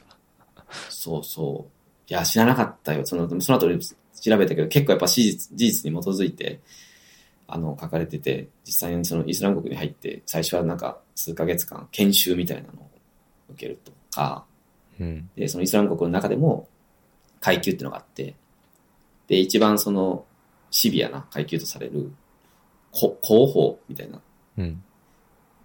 役職があるんだけど、まあその、殺害シーンとかをこうカメラで収めるようなはあ。そういう役職の人だっていうのは、すごく立場が上らしく、うんすごくいい家とか、いい女性とか当てがわられるみたいな、そういうう話で、小説では読んでて、あ、そそんなもんなんとか思いつつ、後で調べたらほんまにそうらしくて、めちゃくちゃそういう事実ベースでこう調査されて、それを小説に落とし込んでるっていうのもまあすごいし。いや、これね、ちょっと森森なんですよ。喋りたいことめっちゃあるんだけど、あとね、さ最後に、ね、ねもう一番最後の終わり方が、もうね、見たことない悲しさなんですよ。結末がもうやばくて、これもう、もう悲しいん結や構ひ、そう、俺日曜日の朝に読んでしまったんやけど、もう一、一日中引きずるぐらい、いや、この終わり方ないやろ。ないってのはいい意味でね。うんこんな終わり方あんのかみたいな。そういう、まあこれもだからミステリーとかエンタメっていう観点で、めちゃくちゃもう見たことないような終わり方してて、そういう意味でも、本当にもう、王を引く小説だったので、 これほんまにおすすめ。もうちょっとこればっかり読んでほしいなっていう感じです。へえ。オールタイムベストという感じでしたね。いやー、気になるな、これ。めっぜひお願いします。ちゃ面白そう、これ。はい。ちょっとね、これ高いんですよ。こいつ3000円ぐらいするんですけど、うまいな。まあ、ブックオブザイヤー間違いない感じがするので、ええ。はい、3年後ぐらい に。自意識が薄れた頃に。いや、これは結構早めに読むかな、多あ、本当分。うん。だいぶ気になるタイプ。あ、うん。そうね、設定がちなところもあ設る。定がちっていうか、まあ、うんまあタイミング的にもね、やっぱ今、その宗教をめぐった戦う争ん。ですか。まあ別の宗教ですけど。うん。まあでも重なる部分は絶まあそ対う、そうそうそう。 2023年っていう年うんっていう意味ではあるから、うん。まあ今読むべき本だと思うので、かな。って思いましたね。以上でした。はい。ありがとうございました。こちらこそです。で僕の1位は、まあでもこれも、はいもうちょっとすでに話したんですけど、はい穏やかなゴースト、画家中園工事を追ってっていうああ、はい。画家のドキュメンタリーですね。はいはい。これはもうね、これも俺も本当に、まあ、ごうことなき、オールタイムベストっていうか、あ、マジで。感じですね。なんていうか、自伝本とか、うんなんかそんなに読ま、読んできてなかったけど、うん。これ読んで、なマイルス・デイビスの自伝っていうか、その、他者が、うん。その、自分でか、自分語りしてる自伝じゃなくて、他者うがん。誰かを、こう、歴史を紐解くみたいな本とかうんうんうん。を、なんか結構読むようにもなったぐらい、これはすごい面白いですね。えーうんまあ、2014年に25歳で亡くなってるんやけど、しかも海で。うんうんうんうんうん出てきたね。このウムさそんの最新作が出てきた。そう。そのリンクもあるんですけど、うその亡くなり方がまずちょっと信じられへんやんか。んうん芸術家、芸術で飯食ってて、うんその四国の海で2015年25歳で亡くなる。うんこれ、これだけでなんかこう、どういうことみたいな、うんあると思うけど、まあそのどういうことっていうところを、こう、いその、一個ずつ紐解いていくっていうか、そこに至るまでの、まあ、歴史、彼、彼はどういうふうに芸術家としてうんやってきたかっていうのを、こう、なんていうか、丁寧に取材してうんうん書いてるんですけど、まあ正直、まあ人によっては、まあ、若干、まあ、下世話さを感じる人も多分いると思うんですね。え、下世話うん、だから相当かなり家族、同級生とか、まあ、いろんな人に聞いてるんですね。それって、ああ、はいまあし。亡くなった後にこれだけこう、つまびらかに自分の昔の、その、うんメモ書きとかも出てきたりするんで、うんその紙に書いたメモを原稿にされたりとかもしてるんで、なるほど、なるほど。それって、まあ人によってはさ、っていう、あるやん。だけど、あるあるあやっるぱその、なんか深い部分ってやっぱ面白いんですよね。うんうんうんし、やっぱそれ彼がその絵を描いてるっていうのはやっぱその余計に面白さを拍車をかけるっていうか、うん直接的な表現じゃないからこそ、その内政がその後絵にアウトプットされた時の、どういうふうにアウトプットされてるかも見れるから、うんなんか、ああ、なるほど、みたいな。うん本当だったらあんまり普段絵とか見てもただ美術館の絵見たとしても、その中で何を考えたかってあんまり分かんないことがほとんどやと思うまあその解説でうん当時こういう状況でとかはあるけど、本人がどういう考え方したみたいなことはほとんど書いてないけど、うんこの、まあ彼の絵ってもうむまあ一回見たらもう絶対忘れられへんような絵ばっかりやねんけど、えーそれ、がどういう内面状態で書かれたか、どういう幼少期っていうか、どういう形で芸術にのめり込んでいくのかみたいな過程が全部書かれてるから、うんうん、なんていうかな、こう、過程が全部わかる状態、その情報がオープンになってる中で絵を見れるっていう醍醐味があってうんうん、まあ、そんな作家ってそんなにたくさんいないと思ってて、うんうんうんまあ、それだからこそ美術ってアート絵とかっていうのはおも面白いんやと思うけどうんうんこれはその全部丸裸全部じゃないまあ全部っていうとあれやけどかなり丸裸になってる状態で絵を見れるからうんおおっていうなんていうかなえ新たな感動がすごいあってこれはね本当に表現としてもそう最高傑作だーこれちょっとね、あの、明日買います、ね。あの、ちょっと一応、純駆動三宮駅前店に在庫あるみたいなんで。これはね本当にあだで俺別にそんな絵とか好きじゃなかったけどそういうの関係なしにうん。面白いですね、うん。いや、そういう意味では俺も、えー、全然分からへん人やで。そうそう。だけど、まあこれ、まあ、そう買う前にまあパラパラ見てもらったらいいけど、うん絵も入ってんのよ、その間に。あ、そうなんや。当時描いてた絵みたいな。うんうん。あれ、それ見たら多分買いたくなると思あ、ほんま。 う。し、まあ、まあ俺たちのその村田沙耶香の想定の絵もやってるから、え、そうなん昔何、変半身かな、確か。知らんわ。読んでへんか俺も読んでないんやけど、も。えそういうのもやったりするし。ー、ありがとう。年末、あ、じゃあ変わ年り始か。そう変わり身か。変半身って書いて、変わり身っていうのかな。えー、 村田沙耶香っぽいタイトル。 変わり身っぽいもんな。うんあれとかそう、変わり身っぽい。えーまあ、その表紙の絵もだいぶ やばいから。っていうね、これは本当にうん、誰彼問わず進めたい一冊っていう。あ、本当ですか。ちょっと、年始、どうせ向こうの実家で暇なんで、読む本を探してたので、買います。ああ、ちょうどいいと。そのなんか読みにくさとかないし、うん事前やからうんうんおすすめです。ありがとうございます。はい。ということで、全10冊かけにいやー、駆け抜けたね。ありがとうございました。いいやーやすごいね、これ。毎年、言葉ながら。ー確かにな。まあでも、こういうやっとくと、後で読んだ時に、うん、ああ、なんかこういうレコメンドされてたんや、とか、うん、思うからやっぱうんまあ最初の話じゃないですけど、うん、うん。そうだね。ですし、うん、すごい役立ってます。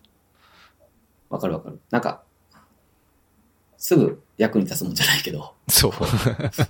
時間を置いた時に、あ、やっててよかなったなっていうのあは。そうそう。てか、2021年ってそもそも俺どういうテンションだったんやろとか、どういうの好きやったんやろとあーなるほどかもあるし、確かにね。うん。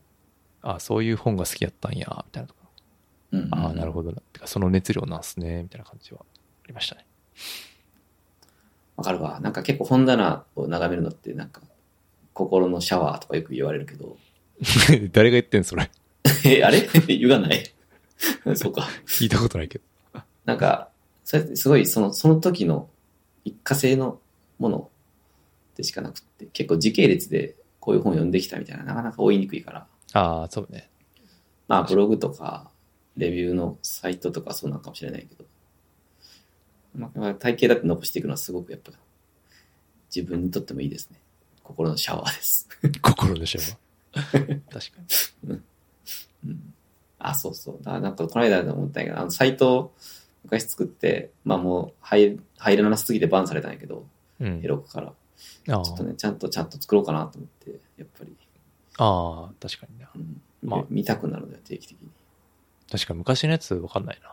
なんかあ、そうや2015、ろ6ぐらいからは多分あるんかな、俺。多分いや、一応メモったやつは全部、2012ぐらいが多分あると思うけど、あ、マジで。あ、そうあか、平六。あ、そうそうそう、パッと引き出せる場所にななくて、今。確かただ、に。コードは残ってるんで、タイトルは全部埋め込んであるから。あじゃあ、もう一回、生き返らせることができる。いける人が出るけど、あのスタイルはちょっとやめたいから、ちょっと違うフォーマットでなんか、ああ、いいね。まあそれこそなんかもうアアプリとかにしようかな。 アプむ無理かな。リ出た。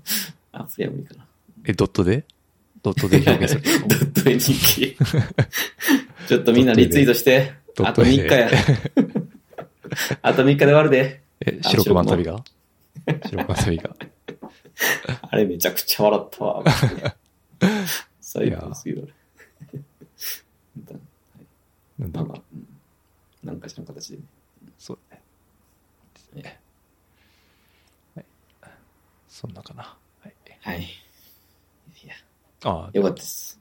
あ、いや、本当ですね。まだ、まあ、これに向けて、まだ1年、 積んでいく。積んでいく作業。積んでいく作業が。一かまあ、ら。じそう、辞典とか話したいですけど、まあ、切れないですからね。マジでそうね。まあ、あの、別日で、あの、アフターで全然撮るんで。そうですね。また、あの、別の収録でうん。小出しにしていくっていう。小出しにして。いや、15位ぐらいまでは僕はすごいあったんで。あ、マジで。確かうにん。ああ、まあ、そうだね。俺もあったな。あるやろ、そうそう。そうっすでも、これ入れるからこれ入れんとこかな、みたいな。そうですね。まあ、二人で話すみたいなのはあっう。うん、そうそうそうそうそう。たかな。あるんで。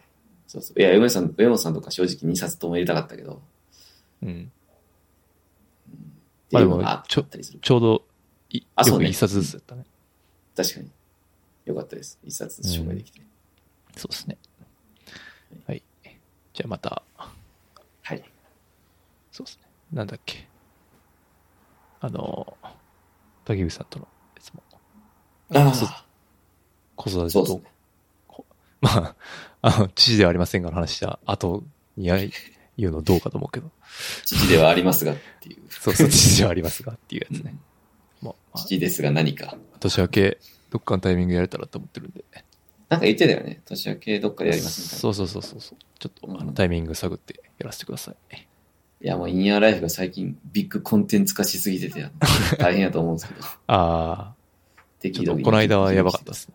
この間マジで。この間はやばかっいや、あれマジでもう全世界に広めたいんやけど、あれた。で、なんあか、れえぐい。そう、三浦、三浦大知の三浦大知の話最初の話があって、あれが、そう、うんやっぱ、三浦大知ファンはやっぱ、うん。日々やっぱ、うん。サーチしてるっぽくて、それあえで、、引っかかんのは跳ねてたね、なんかすごい。あ、そこで引っかかんのそうそうそうそおもろ。 そうう。それが一番でかかったんじゃないかな、多分。まあ、梅田サイファーのね、ファンの人も多分いっぱいいたと思うけど、それよりもうんって感じはしたかな。